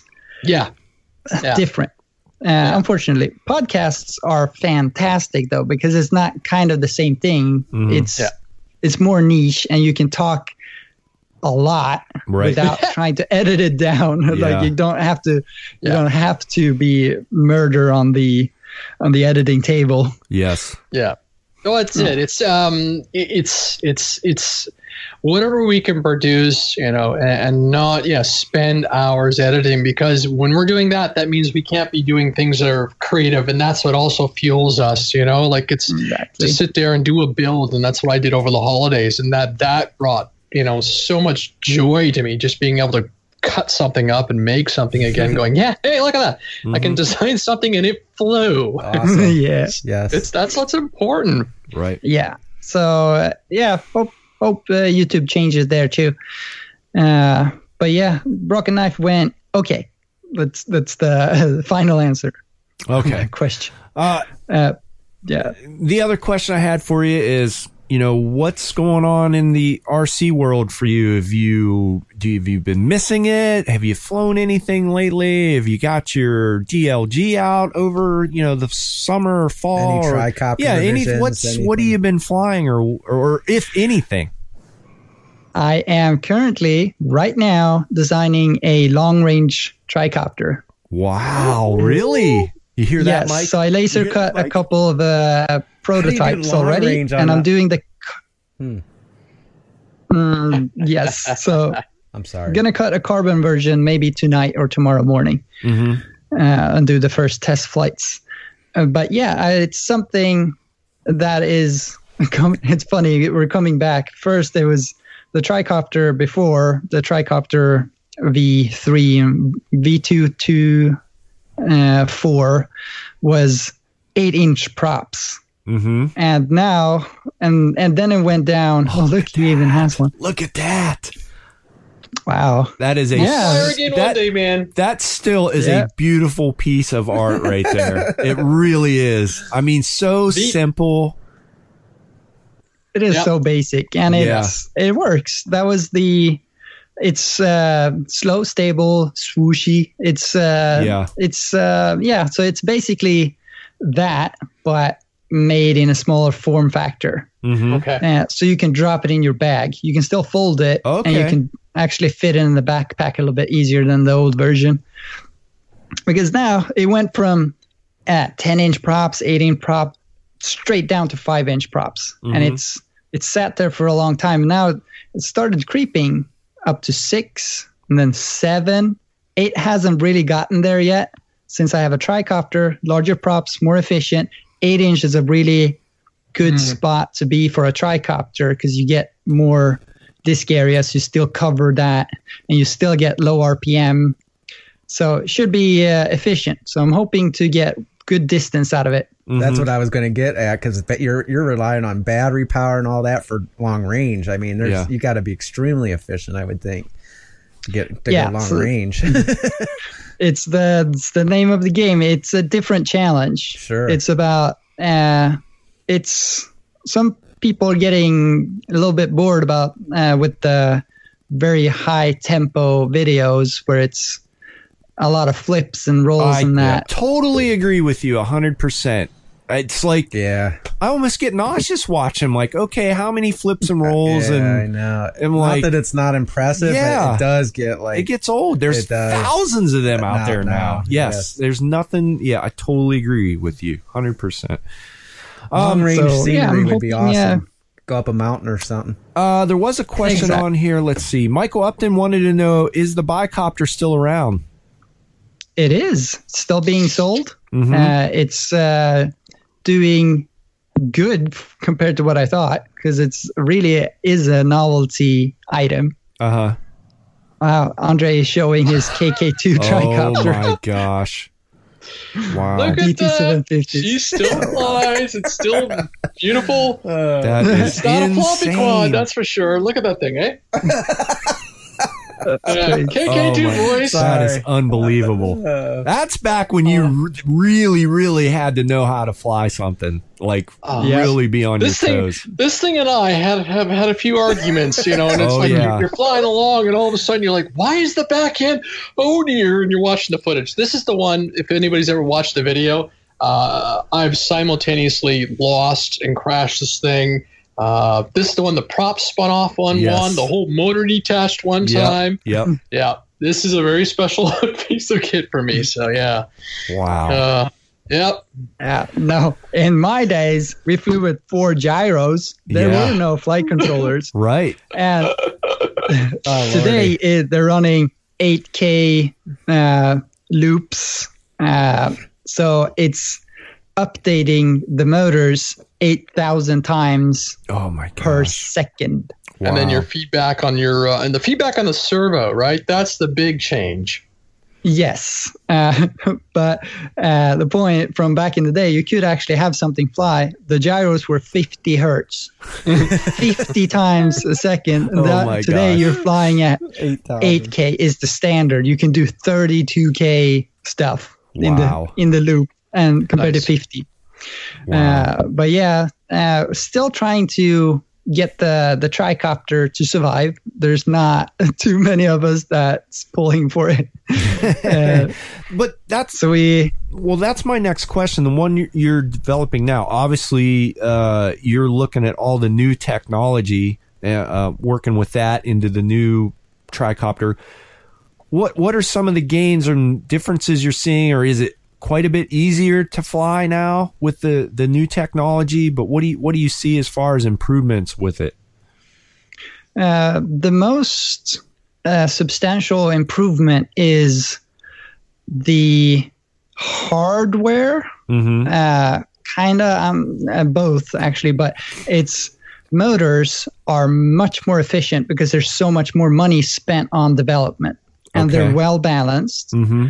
Uh, small, efficient, power hungry though. It's like you have to know how to match a prop to a motor Right. which uh, the multi-rotor community uh, today, the mini quad racer stuff, they don't care at all. right. Really, I haven't seen a good like the old days where you have calculators to be as efficient as possible to get 12 uh, grams of lift per watt and stuff like that. Now it's they're really uh, ecstatic about getting three.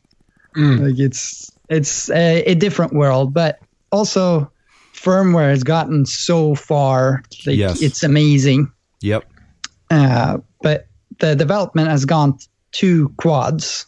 Um, like there's nothing for tricopters in the mainstream, so we have to be a couple of people fiddling on uh, the forums. Mm-hmm. Uh, it does work though. It there's been like we take advantage of everything that the quad world has done for Yeah. the hobby, which is, is huge. Like, yes. Yeah.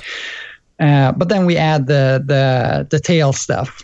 Uh, so we have a servo that has feedback, so the flight controller knows where the servo is at all time. Uh, so there's a closed feedback loop instead of before you tell the servo to do something, but I have no clue where it actually is. Hmm. Uh, so it is getting better. Mhm. is getting better t- thanks to the mini quad scene, for sure. Have Uh, you tried 6S yet? uh, tried what? A 6S battery? Oh yeah, I Yeah? did that. I did that on the DT 750s. oh, jeez. That's right. I on mean, DT750s? Yeah, they don't they don't work. Okay. Oh my gosh. Would it last 30 seconds and they exploded? No, no, no, no. Uh, like the yeah, it, Still it doesn't take it. The No. the problem No. back in the day was also uh, desyncing. Mm. Like even on 4S was a huge Yes. issue because Yeah. the speed controllers were not fast enough Mm. to uh, to shoot the phases correctly. So you got desync, and the thing fell out of the sky. Are and you- desync is when the the speed controller doesn't know where the motor is, so it shoots a phase wrong and the motor stops. Oh, jeez. yeah, yeah Those- that's bad.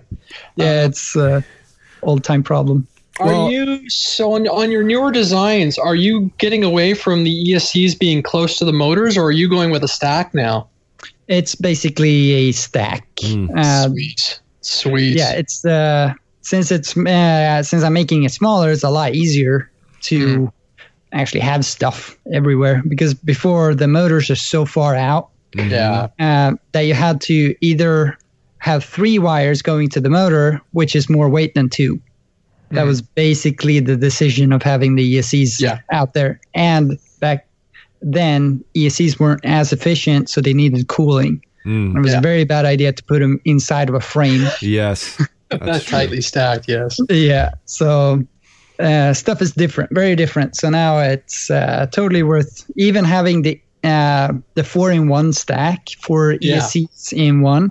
And it just using used to free. be it used to be horrifically bad to have one because they exploded every fourth flight but uh, now they're really good because you have current sensing and everything so they last so it's uh, something that is worth having today I can't wait to see this, man. I Yeah, really can't wait. too. To. Sounds interesting. Me too. yeah so yeah goal of the thing is really far flights i also want to go above the clouds again Yes. I flying love it. that. I love it. Uh, one idea I have that I, I'm not sure I'm going to do it, but I want to recreate the the scene from Matrix, Matrix Three when they get above the clouds uh, with the Nebuchadnezzar, the Yeah. the ship, and they never seen the sun. Correct. Like Oh, That's So they- that- yes, I remember it's that. complete scene darkness completely. underneath, and they dive up through The this cloud layer, Yep. and it's just gorgeous. Absolutely. And they then it falls down again. But I want to do that. It's like raining or something, and then you just punch, Punch it, it. and you just let it sit, and you hope for the best. And see, and you get above the clouds, and you're like, "Wow, this is awesome!" And then battery runs out. Uh, So we'll see. That would be. Uh, I've, I've dreamt about it, and like uh, thought Sounds about awesome. putting an air canister with a little uh, thing pointing at the lens. So when you get above there, you can actually blow up the lens, so you can see instead of having raindrops over the whole thing. condensation and stuff. Uh, that's funny because Buck Yeah. Stamps just said he'd like to see a, another uh, near space uh, episode using the tricopter. Oh, lift, Oh, lift that, that'd lift that with a balloon instead, and then drop Yeah, it to send with it. Um, that would be interesting. And then also your big supporter Frank uh, Debro said uh, if you need a um, t- uh, te- beta tester for it, let him know. He'd be he'd love to beta test for you. Or Hi, better yet, better yet, Yeah, take sure. take the hydrogen balloon up and then, then That's what I'm then, saying. Then, Then elevate, launch- yeah. then elevate with the tricopter Yeah. even higher than what the balloon can do. The size of the props on that thing would It'd be, be cold. Uh, huge. Oh, yeah, yeah, gotcha. yeah. Because you would have at that altitude, that you'd have environment like no stuff. control. yeah, There's no environment. air to grab. That's the problem. Sure. Be careful blowing off the air on the lens. You might ice it up. There's Yeah. another valid point. Oh, good point. Yeah, yeah, yeah. It yeah. becomes free Wow, this- spray this- instead of uh, canned air at that point. can't see. You're making it worse. So you need, now you need a lens heater. Buster. You have to get like the like the older planes, a little alcohol injector on the lens, you know, to get the ice off of it. oh boy. Oh boy. Yeah. So now your 50 pound tricopter. yeah, it's long range. You can you can Uh. lift off the ground and then your flight is done. Wow. Jeez. Well, that is so that that's is- the idea. Make it as light as possible. Yep. Have space enough to be able to run the good old 900 megahertz 1.3 to get good range. Uh, have long range system on there. Put a GPS on it. Uh-huh. Like it's supposed to be as light and small as possible, but still be able to carry all the stuff and a huge battery, of course. I know the battery 4S? Are technology. you gonna, you gonna stick with wish- 4S? Uh, probably 4S or even 3S Mm, nice. because there's a good reason for it. Lower cell counts sucks for efficiency, Mm-hmm. Yeah. but the problem is there's no motors that are really good for high efficiency on high number of cells. Oh. Yeah, it's not there yet. No. No, because uh, like the standard was uh, 2,500 kV uh, for a long while there. Mhm. So if you ran those on 2S with a large prop, they're really efficient. Oh. Okay. Instead of delivering a high amount of uh, of current in a very short amount of space uh, or time, this they are very efficient, strong magnets, high quality bearings, and everything, well wound, very tight tolerances to have the magnets close to the stator. Um, so you can draw um, some benefits from that scene and using it in a different way. So 3S would give you better performance with the same kind of motors in the same range. But I'm thinking th- uh, 4S and a 1600 kV ish uh, 2207 or 2307 Mm-hmm. ish motor. That should be very efficient. We'll see. I'm doing testing. Oh, that's Cool. sweet. I'm so Well, you know, excited man, that the it's- tricopter yeah, is exactly, not exactly. dead. This is great. Trying, man. Here. Let's see. Another question was out from Alex. David, how are the laws in your area with RC? Are you having the same issues that we are here with the strict limits? Currently, it's uh, it lifted again. Mhm. They had uh, um yeah, there was a lot of basically you technically uh, couldn't uh, do anything. Fly. Yeah, Like you were RC telling us you couldn't fly FPV anywhere, right? No, uh, you can fly FPV at all. You could fly a normal aircraft and it was fine. Mm-hmm. Uh, but uh, now it's you can do it. It's fine. You don't need a permit or anything. If you want to post on the on the YouTubes, uh, you still have to technically have a permit uh, Uh-huh. or have the uh, uh, the footage uh, looked at by the uh, the military, basically. So you don't show anything.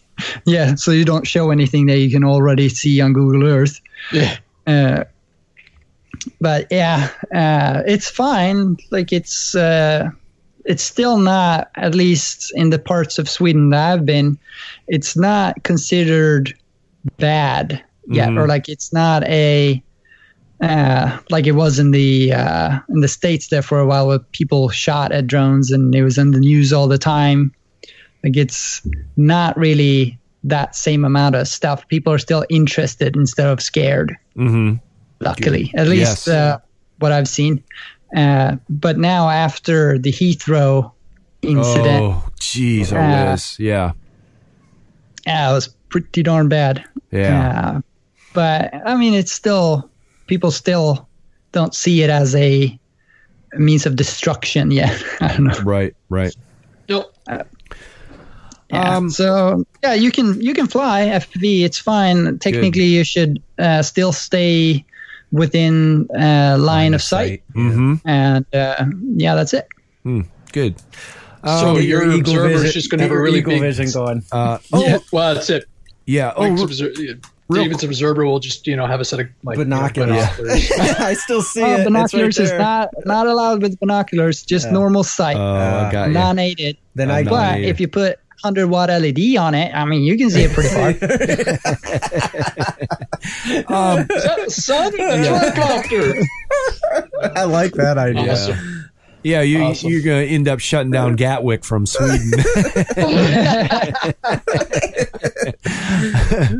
um, I forgot to ask you though on the long range tricopter, are you looking into your own system or are you uh, testing with something like Eagle Tree or, or or what are you doing with that? How's that working? um, starting out with uh, the uh, normal stuff, the uh, the That's normal flight controllers, so to speak, the mini quad stuff. Mm-hmm. Um, like doing the Kahoot uh, uh, version two that I have in the store, adding GPS to that. Okay. which and then you can run i don't really need i don't need waypoints mm-hmm. i don't know if the people that would buy the tricopter would use waypoints on that kind of system so i'm not terribly Right. Worried about it it's basically mostly to get an arrow pointing home Yes. and it would be very nice to get return to home Yes. it's a fantastic safety feature Right. Yes. uh, but that's it. You're kind of. I'm now. I'm putting my uh, values on other people here, which uh, Chad says you shouldn't. But here I go. uh, I think it should be about navigating, like knowing your. Surroundings. Uh, yeah, because it's amazing when you get up, you have no clue what's going on anymore. Absolutely. Like the first time you go up FPV, everything looks so different. yes.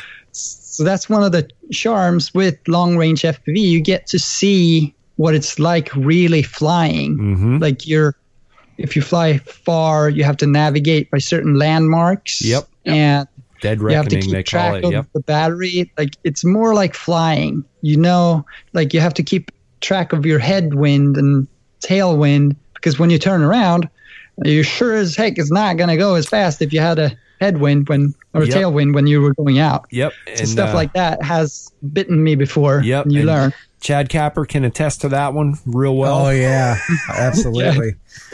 And I know, I know, honestly, Swift. From fishing, I mean, we would go out and drift all day. Oh, yeah. and we only had a compass out at Lake. We couldn't see land. And- Oh, my Well, we knew gosh. to get Oh, back to land, but you're like, okay, do we go left, Yes. right? Oh, Which- yeah. Oh my Where's gosh, we were we were so scared we were going to run out of fuel before we got oh, back Oh, to where the gosh. truck was. It was a scary situation. That was the day my dad bought a Lowrance because they're like, we're not doing that again. you're looking at different factories on the line. You're like, I Is that think the that's one? the one Yeah. we took off from. Right. Oh, it was bad. Wow. real bad. Interesting. All right, David, real quick before we let you go, we've had you on here for quite a while. I love talking to you, but can you tell us at all? We know you're heading down to or heading over to Italy here soon, getting back with Jamak, uh, why can't I say his name? Giacomo. Giacomo. Jeez, oh whiz. Uh, can you tell us kind of what's coming up in the future, or what you might be working on, or what we have an idea? Because uh, I don't want to Uh, wait. I don't want to wait as long as we did to talk to you again. Yeah. Okay. Yeah, it's going to be the the long range tricopter I'm going to work on at the same time as uh, everything else. But I, I have such a bad influence on that guy uh, because, like, uh, since now we made some profit from the knives, Mhm. we're, we're investing that straight into the company again by Okay. buying machinery Oh, and a new workshop. So we have a lease for a, a place that is uh, two and a half thousand square meters. Oh my god. whoa! Oh, You're killing oh, me. you're killing me. It Yeah. is huge, absolutely enormous. And like I, sh- I showed him that uh, foreclosure auctions are amazing. And now we have uh, CNCs, three of them that weighed the the lightest one was 30 tons. what? Oh my god. what? I mean, It doesn't. It costs less than a, a decent machine. Uh, Wow. A really small one. Yeah. Uh, because no one can buy them. It's just another company that can buy it normally, Mhm. and uh, like they're old, which is fine. They work exactly the same as new ones. They Yeah. run the same G code. Everything's fine. It's actually usually higher quality steel and stuff. The construction was uh, mm, always overkill. hmm Yeah. So yeah, we got some really good stuff from that, and uh, yeah, he, we bought so many things. Oh my Uh, god! like Thirty a- tons of.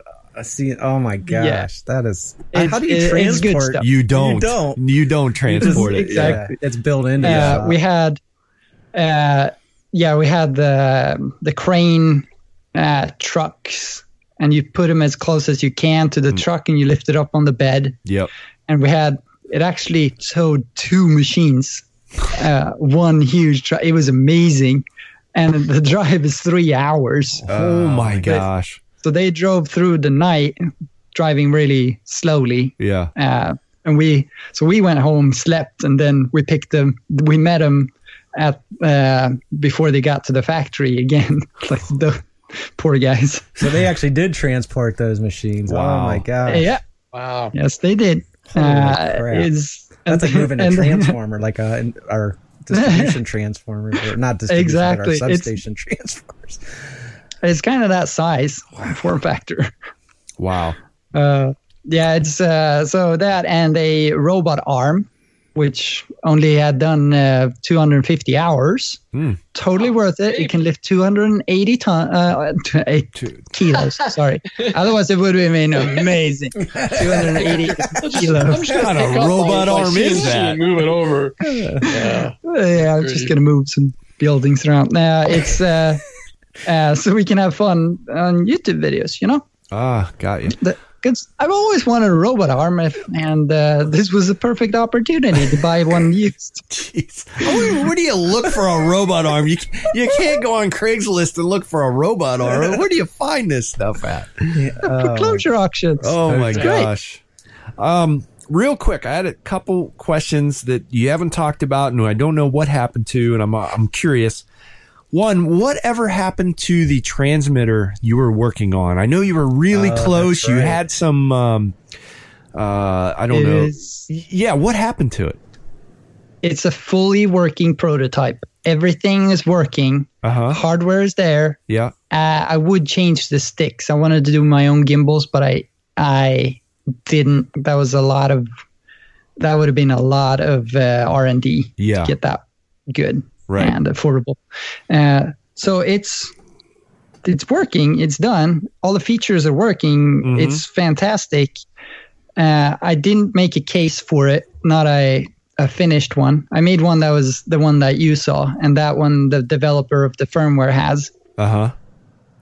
But basically, it came down to costs Uh, uh, and bad timing with other stuff. yeah. Uh, so the investment would be substantial to be able to roll those off the assembly line. And the chance how things were going in the hobby then, it was very very rapid changes. So Right. I kind of got scared, and then I'm like, oh, it's already outdated, but then it's currently it's not.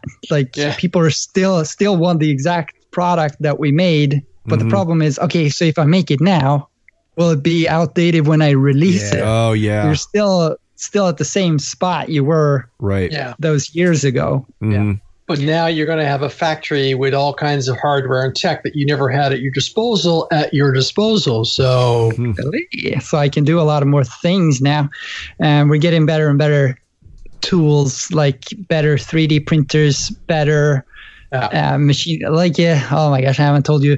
We have a our own EDM machine now, which is EDM. electro uh, electric discharge machining, uh, Yeah, that- which is you cut steel with a wire that's thinner than this uh, than a strand of hair. Huh. Wow. Okay. It, it is really slow, but the cuts are Perfect. super fine, and the tolerances you can achieve is amazing. Huh. Uh, so if you search for EDM uh, tight fit or something, you'll see these uh, amazing shapes that it just comes out of a, another piece. It's like it looks like a solid piece, but you can pull them apart, That's how and the there's like a tolerances are. snowflake. Wow. It's so tight, and if you release the part and it's sitting in the uh, in the the other part, it's the air cushion prevents it from going down. Like, It's the that tight. tolerances are so oh my great. god. Wow. Uh, is this just for really special things or is this more of a prototyping tool? Uh, I don't Who know. knows? Everything. That's the, the specification on it is that you can put up to four ton pieces into it. So, I mean, you have a limit. So it's Yeah. kind of Oh, only four tons. Yeah, Oh, right. yeah, it's, oh, oh, it's amazing. Oh yes, we're gonna have so much fun. Uh, wow. Holy But, crap! yeah, the things so- you get to see uh, and and technology and stuff is just unbelievable. Okay. Sounds like we need a trip to Italy. yeah, one no time. kidding. Right? Crap.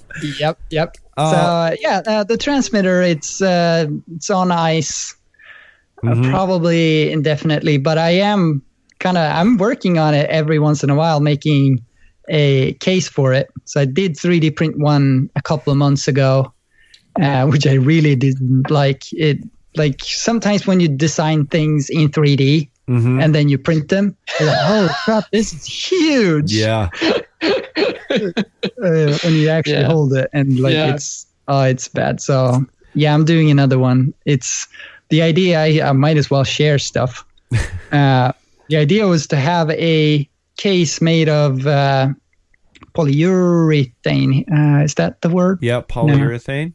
No. yeah but it's not uh, Oh. You yeah no Oh. oh god why can't i remember it uh, pu yeah it's polyurethane Okay. Yeah. The is? Ah, okay. Someone in the comments, please say what printable, flexible material is made out of. Oh, uh, yeah, yeah, yeah. I know what you're talking about. Okay. Yes. Uh, so anyway, yeah, make it out of uh, PTU. PTU. Thank you. Um, make it mm, molded, a molded version of that. So Okay. it would be uh, kind of hard rubber. Like it wouldn't Yep. be super soft like Ninja Yep. Flex, but it would be. So it would deform if you drop it. It would absorb the shock. Ah. you would have a carbon fiber plate on uh, on the front, which everything was attached to. So it would be a stack of parts, and you have exactly like uh, Andre showing. Oh, it's okay. a flexible Yep. material. Mm-hmm. Yeah. Um, so if you dropped it, it wouldn't take damage. Uh, it would just bounce off the ground. It would be very easy to grip and all that. And you could modify the top plate. It would just be a 2D shape. So the files would be out there. Okay, you don't like how the sticks are placed? Yeah, move them.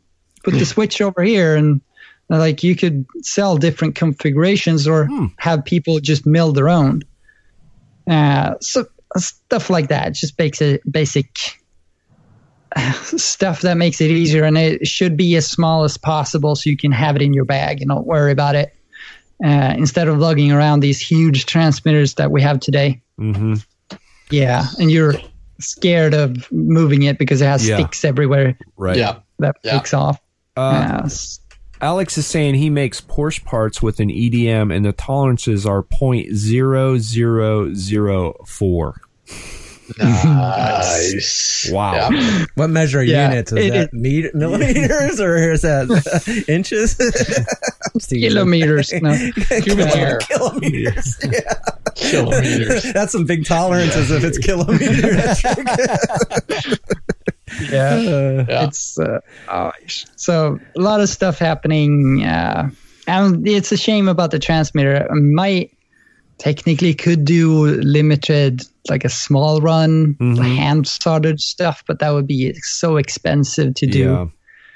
Yeah. So that's what the robot's for. Oh, he can place with the robot arm that has a reach of three meters. Yeah, yeah. Uh, You'll figure it out, buddy. 2019 is still brand new. Yeah.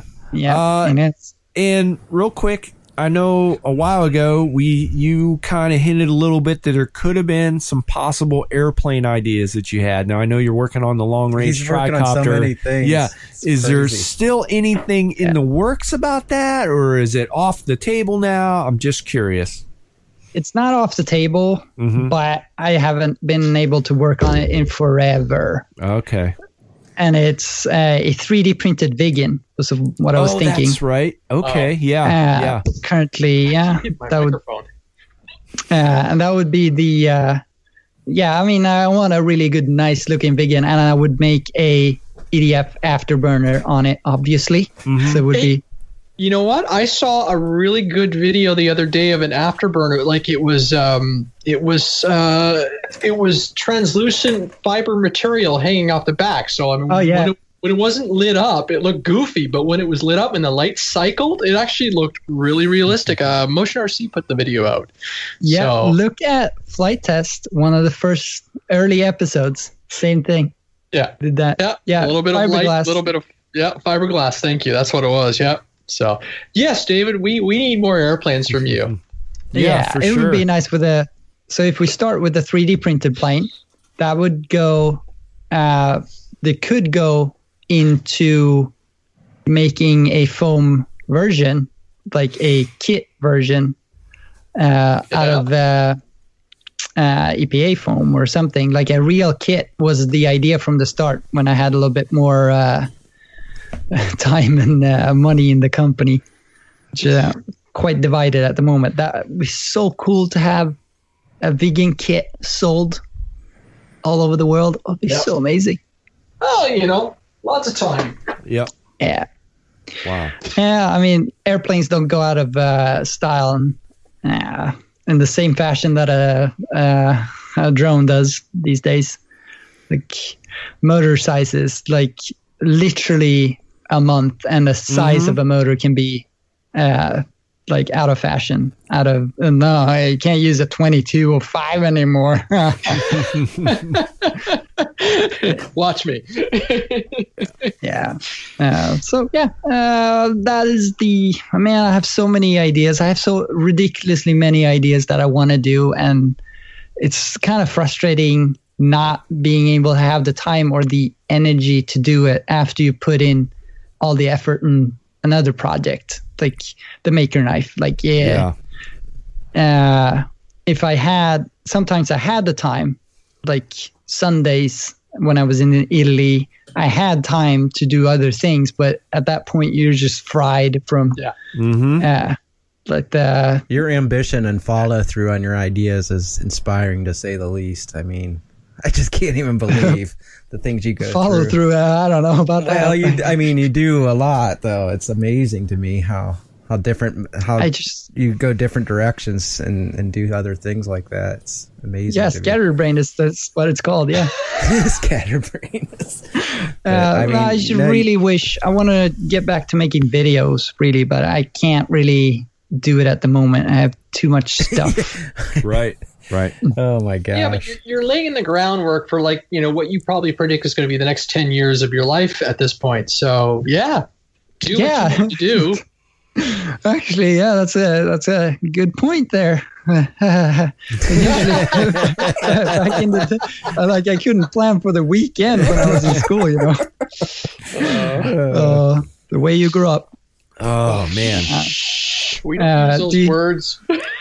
yeah, grown up points like yeah, crazy lately, you know. Uh, Wow. but yeah, I have some uh, stories from China. If you wanna, if you still have time. Yes, go ahead. What Let's shoot time for are we 'em. at? Uh, we're kind of Okay. creeping up on a couple hours, but I got time Oh, for a couple. yeah, we definitely want to hear the Yep. stories. Okay, yes, I'll do the the two funniest ones then. I guess. All right. Uh, since I have a beard now, everything's going right. No, uh, uh, in China, it is extremely unusual to see anyone with a beard. Oh wow. Apparently, I didn't know that. I didn't. Uh-huh. I, actually, I. I mean, it makes sense because I've never seen a bearded, That's true. I That never a full about it. bearded Chinese Chinaman. Wow. until I got there. When people started staring, like looking at, I'm like, wow, have I become that handsome? Oh. do, do I have Cheetos in my beard? What's going on? Dirty. Uh, and it was the first time it was Giacomo had his camera with him. Uh, Uh-huh. It was vlogging, and that camera is huge. So I thought everyone was looking at that, we was Mhm. carrying around, but then we didn't have camera, the And camera with us sometimes, and people were still looking and like looking over the shoulder and stuff. I'm like, oh, yeah, whatever. I didn't think too much of it. And then You're like a Sasquatch sitting- sighting. You know, like, wow, we Yeah, never saw like, one of them. a novelty. Uh, and we were sitting at the at the window of a restaurant, and these kids were playing outside, running around, and one kid ran into the window a little bit, or like uh, touched the window. Sure. And he's like, "Yeah, it was fine." Turned around and saw me through the window and goes. Scared the just crap start bawling and runs to his mother. I'm like, oh, I don't feel uh, as pretty anymore. you, you were a real creature to them. yeah, it was, uh, uh, but Oh, yeah, that was kind of bad. It happened twice. So, wow. They're horrified by it. Yeah. Um, You other times traumatized they- that kid for the rest of his life now. Forever. that was interesting when people asked about it, like uh, at lunches and stuff, when Huh. or Do they at even- meetings. I mean, do they shave every day? Is that how they're A lot of them, I don't think, can really grow facial yeah, hair. that's why I was wondering Yeah. if it's that was even- the thing. Yeah, they don't grow facial hair because the yeah, it's usually very sp- uh, sparse. Yeah. like between the like it, it's not very full. right. That's interesting. so- yeah. Yeah, it's really is interesting. Uh, uh, uh, so I asked in some meetings with other people, like, so why aren't there more bearded people in China? and they're like, um, it's difficult to clean. was one reason. I'm like, and you had Cheetos okay, in your yeah. beard as you're asking Yeah. the question. I'm like, hmm, that's Turkey valid feet hanging out point. from the soup bowl. Yeah. Oh, really? Huh, They- never. oh, oh, there's that goose tongue I was Yeah. looking for. No, you could hear, you could really hear it was basically they're trying to come up with a reason Uh-huh. for, for this being polite, Huh. for like trying something. And one person finally was uh, honest. uh, she's like, uh, why aren't there more people that have beard in China? Oh no, it's because we don't like it. Oh, wow. no, no, it looks great on you though. Oh, yeah, trying to be polite. Wow. she's like, oh, she's that was uh, fantastic. So still, uh, when I when we go to markets and stuff, pick up stuff like kids run around the, and look at you, like run to a different aisle and look at you again. Wow. Uh, Wow, that's unbelievable. I know. Wow. it's uh, it really feels weird, uh, but it's pretty cool. You get to to meet the kids because it they run up to you sometimes. Curious. Yeah, so I bend down uh, like on a knee, and then they're like, "Ooh, ooh," and they touch it real Uh-huh. quick and rub it a little bit. Then you just, I'm like, oh, it's fine, it's okay, and they're like, "Ooh." uh, I really, yeah, you really do feel like a creature of some sort. Wow. Uh, it's just it's different. So Yeah. uh, yeah, if you have facial hair, just be uh, be ready for it. Oh, that's fun. Again, another. I'll have to grow my it's not- mustache back and go to see what they think Grow your that. porn Not a mustache? back. all most of my no, life. when did you have a mustache? when I was in, from high school up to about end of college, anyhow. Oh my gosh! It was Can I see bad. Uh, Porn stash. Actually, I Man, gotta talk to NPR. Barb. I had it for quite a while because I think it was on my Sterling picture, my first. oh, we gotta get Barb and get some pictures of your porn no, stash. It's bad. Yeah, Oh, no. Can we hack his account and put it as his yes. Facebook? Oh yes, we're getting it. Uh, they said you had tube socks with the, the stripes on. I'm like, shut up.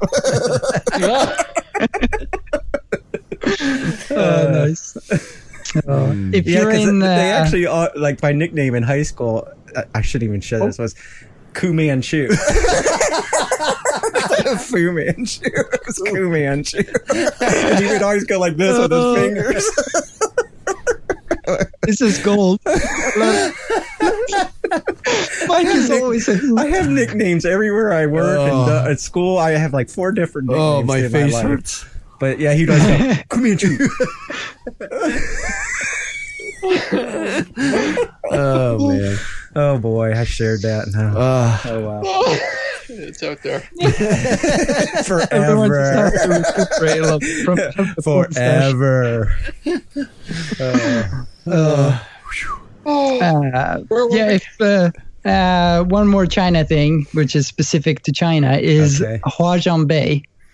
Uh, if you're in Shenzhen, it's uh, the electronics market. oh, I've heard of this. It's the largest electronics market. Mm-hmm. Uh, in the world. It's huge. Like it's absolutely enormous, and it ranges from rolls of components. Like, oh yeah, I need uh, 80 uh, 0805 resistors. Mm-hmm. Uh, like, yeah, I need a hundred thousand roll one. Like, yeah, you can just go pick it up. Like literally, there's a sh- like a roll of resistors, selling sur- surface mount resistors. You just Yeah, buy I- I've seen a vid- roll of get everything. I've It's seen amazing. videos, yeah, of this place. I Really? couldn't- yeah, it's um. I mean, oh, crazy. It's uh, It's like kinda like- crazy. DigiKey or like our big vendors probably just on display. Yeah, like was display. anything and everything. Like you could get anything from like David was just talking about to like toy helicopters to you name it. It was everything. Wow.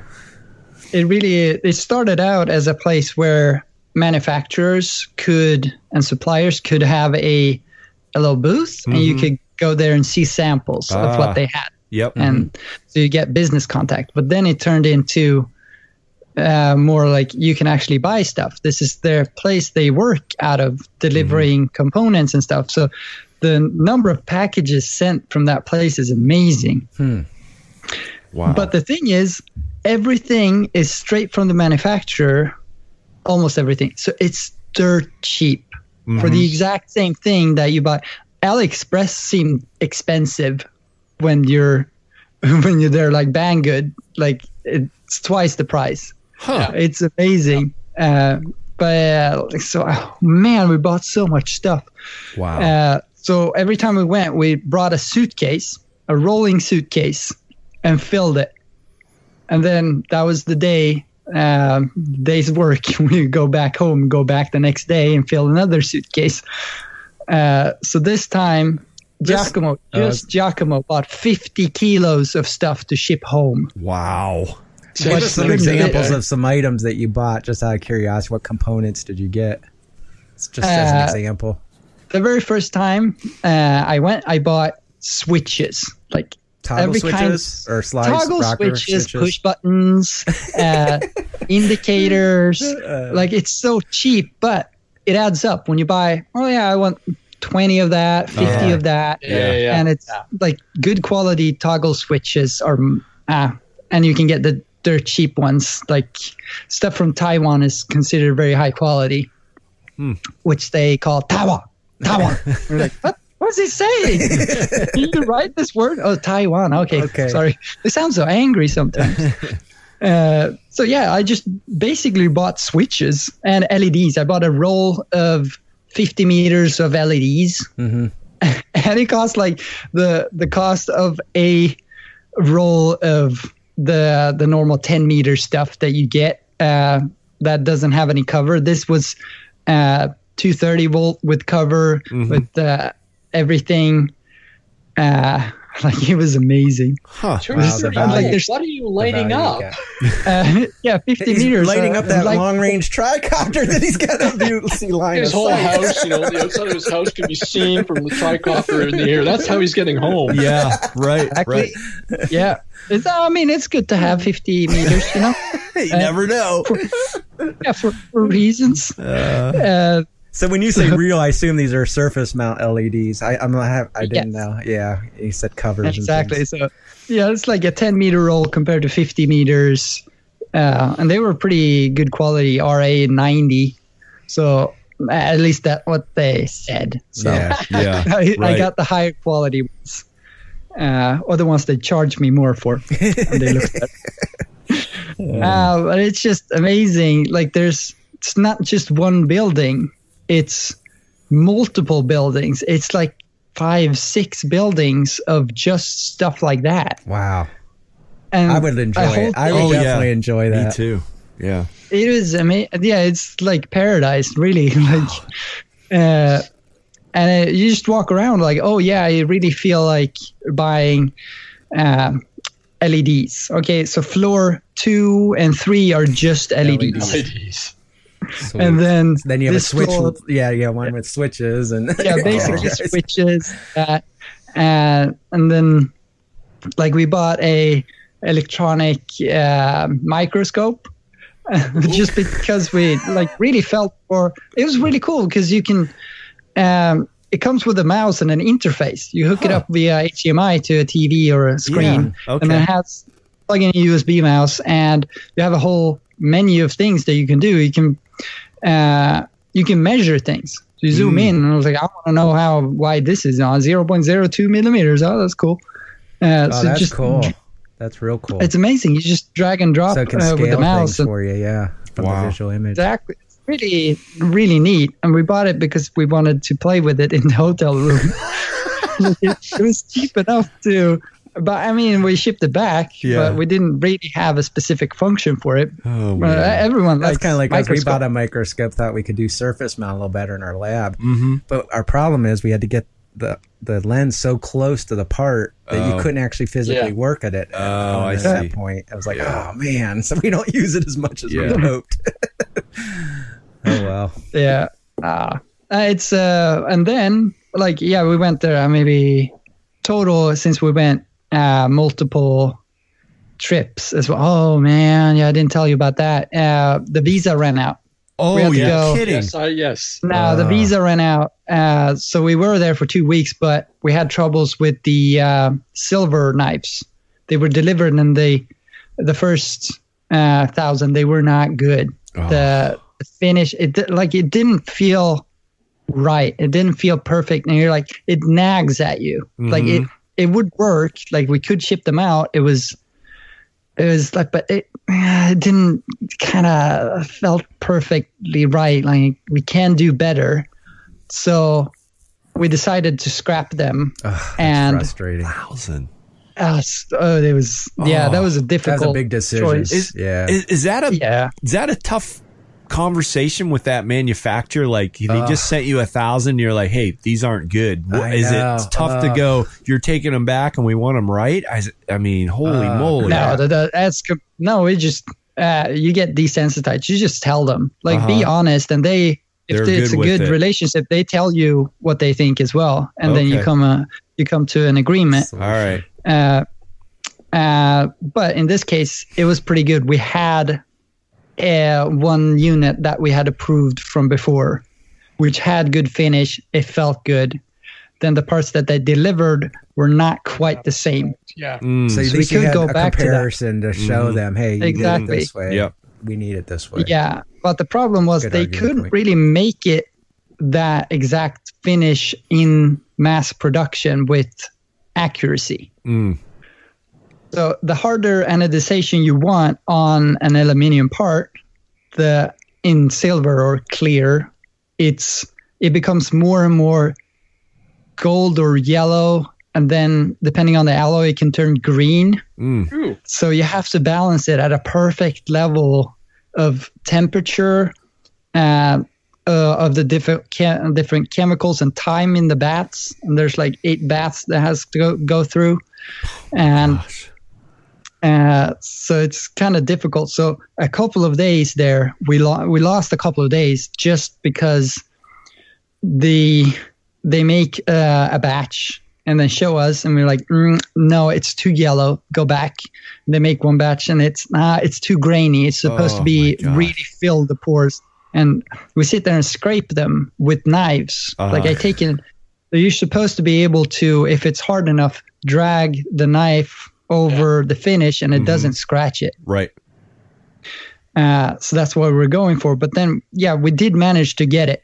We finally got a good finish that they could make over and over again. Mhm. There was oh, so many late night meetings, and we met there in the middle of the night, and they came to our hotel multiple times. We just met them in the lobby. They wanted to show us things, and uh, but then uh, if since we couldn't manufacture during that time, we ran out of the blacks, or like we finished the blacks, we finished everything else, and we shipped those. Mhm. Uh, so the silver ones, nothing was shipped. Oh man. Uh, and we approached our uh, the the time when the visa was going out. So, like we we need to still be here. Like we can't leave now. It's critical time When- to solve something. yeah, it's like yeah, it's not hundred percent solved yet. Like we don't feel comfortable just leaving. Problem is you cannot extend the visa. You have to uh, apply for a new one outside the country. Oh my gosh. Jeez. I'd be freaking out. So So they just Yeah, overstayed it- their stay and Yeah. dealt with it, No, asked for uh, if you do forgiveness. that, you're uh, yeah, you're no. no, no, no, no, no, no, no, absolutely not. That's not an Uh, option. Uh, No, uh, really, it's not. uh, also, uh, yeah, it made me think of a funny thing. Uh, my passport photo is not updated. oh my gosh. They The like, beard. this is not you. Yeah, no. it happened. Uh, yeah, so after Uh, this, I'm gonna change it. Yes. that was since we passed the the checkpoints multiple times. Uh, it was enough of a. Uh, uh, yeah, you were kind of nervous every time Yeah. you got there, and then Right. you look guilty of Yeah. something. Yeah. 'Cause you're And then you have a beard and a shaved head. Hey, right. And And you're like, no, I'm not a terrorist. It's okay. I'm from Sweden. and somebody already asked if they patted down the beard when you went through security. and you wouldn't be happen to haul, be hauling utility knives, would you? Jeez. Actually, oh, wow. if you have a blade uh, on you, it's a oh my. uh, you get thrown in jail. oh. Like it's a it's considered a, a, A lethal weapon, weapon, yeah. and there's like it's it's very You're, like, in every serious. Like, we possible walked bad around with four knives a person in our pockets or like on the belts, visible. wow. walking around security guards and Oh. how like it doesn't look like a knife Yeah. but uh, Oh, you be are like breaking got- every scenario that is currently trending bad yeah within the yeah we were world. lucky So, so of yeah, yeah. what happened with the what? How do you deal with that then? The visa? What? So did you leave the country and reapply? we did yeah you go to hong kong Okay. it's considered a it's still part of china but it's considered its own kind of like Washington D.C. body for us. uh, so it's considered that you leave uh, the mainland of china Mm-hmm. okay, so you can go there reapply. and apply for a visa through a visa agency Mm-hmm. which we did. It doesn't cost that much. You have to go to the middle of Hong Kong and uh, you fill out some forms. You have to do a lot of things because we didn't do a. Uh, the chances of getting a new uh, group visa was very small because usually it's it's only for travel, it's for tourism Mm-hmm. now we like if you apply for it straight afterwards it looks pretty suspicious Oh, gotcha. so what we did is we got a business visa Mm. to do that you have to have a business invitation letter and an in, it in into oh, a schedule for what you're going to do at what and where you're going to be and Yeah. stuff like that so I had to make up some stuff uh like they don't really care Yeah. uh, but still they have so you have to have this specific letter and it has to be written on specific stationery and like stamped with a specific stamp from the company and then they have to call the person at the company to confirm and everything. And it was a freaking mess because they have one hour of uh of lunch. Mm-hmm. during the hour of lunch no one is at the company. Oh, no one can answer the phone. And when do we get to the visa at place? lunch. Yeah, Per- that's- when they're perfect timing. when they're sleeping. Yeah siesta. exactly Oh, so it was uh, interesting so uh, like trying to hunt down people and get that letter written and all that it was i was well prepared but still it's always stuff to go through and uh, we applied at the desk uh, with everyone you leave over the passports because you get the the stamp. They, they check it they send in the things to the embassy. But you can we paid rush fee so you can get it back in the afternoon at like half past 5 Mhm. uh, or around five. If you apply before noon you can get it that fast which is great. Yeah. uh, so we paid and uh, one as soon as uh, Daniel put his passport on the counter, like she, uh, what they do is just they open it and like drop the pages quickly to see where you traveled. Mm-hmm. She's like got to, to page two, and she sees a stamp from Turkey. And then gets to. Oh my gosh. Oh my god. if you've been to Turkey more than 14 days in your passport at any time, you're automatically denied. Whoa. That's their agreement with that country, obviously. Yeah. So Uh. for some reason, they change it like all the time, which Yeah. countries they don't like. Yeah. Sure. Uh, and like it wasn't really like he stayed there for two and a half weeks and therefore he couldn't. He had a his wife is from Turkey, so he's been there has multiple three month stamps. So Oh. it wasn't close, but it was a little bit on the uh, side. it wasn't really uh we didn't count on that so he got to stay in hong kong and we went back to work so he, my god. See you later, buddy. yeah, we we had to leave. I mean, yeah, Wow. we got to prove he didn't. So he, yeah, he stayed in Hong Kong for a week, oh my working- gosh. Oh my working with papers, work and stuff. Uh, and basically, he got a week off. Uh, so yeah, that was fun. So travel, it, took- it takes a whole. Oh my gosh, traveling from China to Hong Kong is a mm-hmm. pain. Traveling mm-hmm. back is a pain. Doing it multiple times in one day is so frustrating. All the lines of paper mm-hmm. fill in. You're nervous about everything. I hope I get a good, Good, uh, uh, visa a- or the yeah. agent Right. border agent, and, and you have to have your luggage with you uh, because we didn't know if we were gonna go to go oh, back Yeah, right. China. Right. So Yep. and you have to have through everything, and it gets scanned everywhere. And, oh my gosh! Oh was, my lord. yeah, and it was it was great. The we pass. You have to pass every every person has to pass on their own mm-hmm. but the person that didn't know anything, the the the employee Gabriel, uh, he didn't know anything about the trip or anything. He wasn't involved in the planning. So the, another after we pass through the check, uh, you have to go. You have to walk on. You can't linger there. Mm. And the guard walks up to him and I start asking him questions. The only person, like, oh, so what are you gonna do here in your state? And he's like, I don't know. Uh, what are you, what are you gonna do? Like, how long are you gonna stay? Uh, I'm not sure.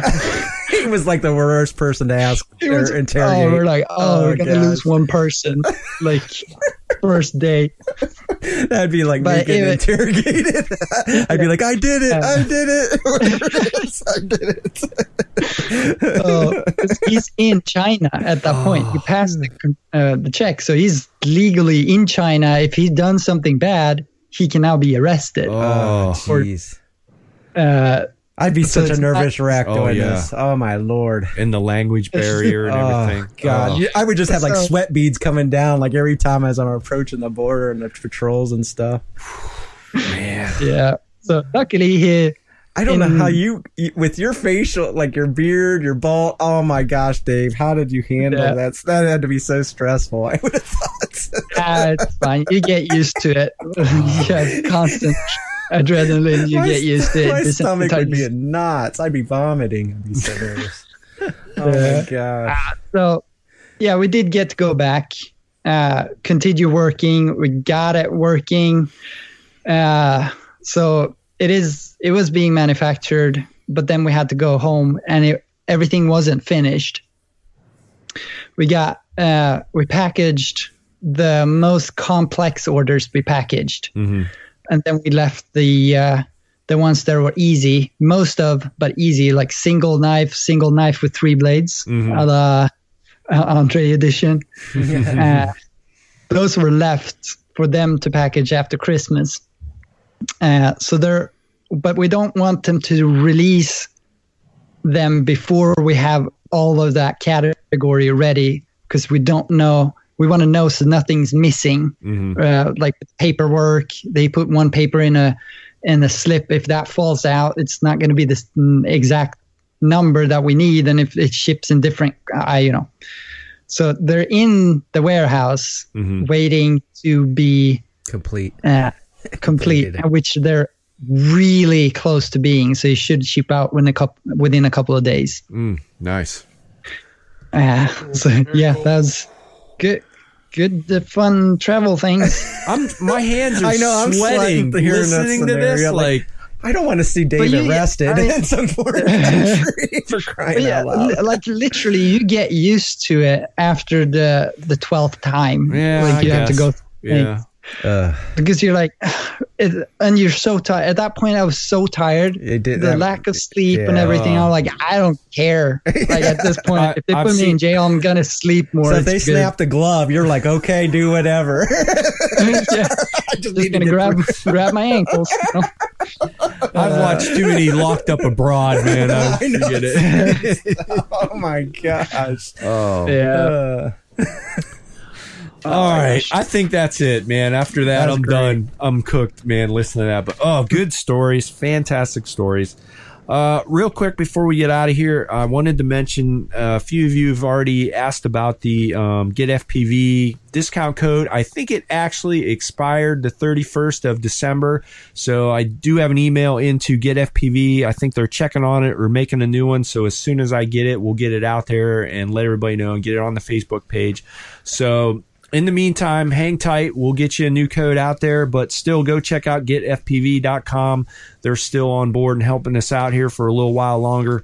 Go check them out. Get their free shipping on most orders over 60 bucks and get it on your doorstep in a couple days. And if you're listening, any of our international listeners, uh, they'll now ship it to you DHL and you'll have it uh, pretty quick. So please go check out getfpv. And like I said, once we get that code, uh, we'll get it out to you. And again, from all last year, moving into this year, thanks again for all the Patreon listeners. You guys really helped us out and also keep the show going. And if it wasn't for you guys, we wouldn't be sitting here.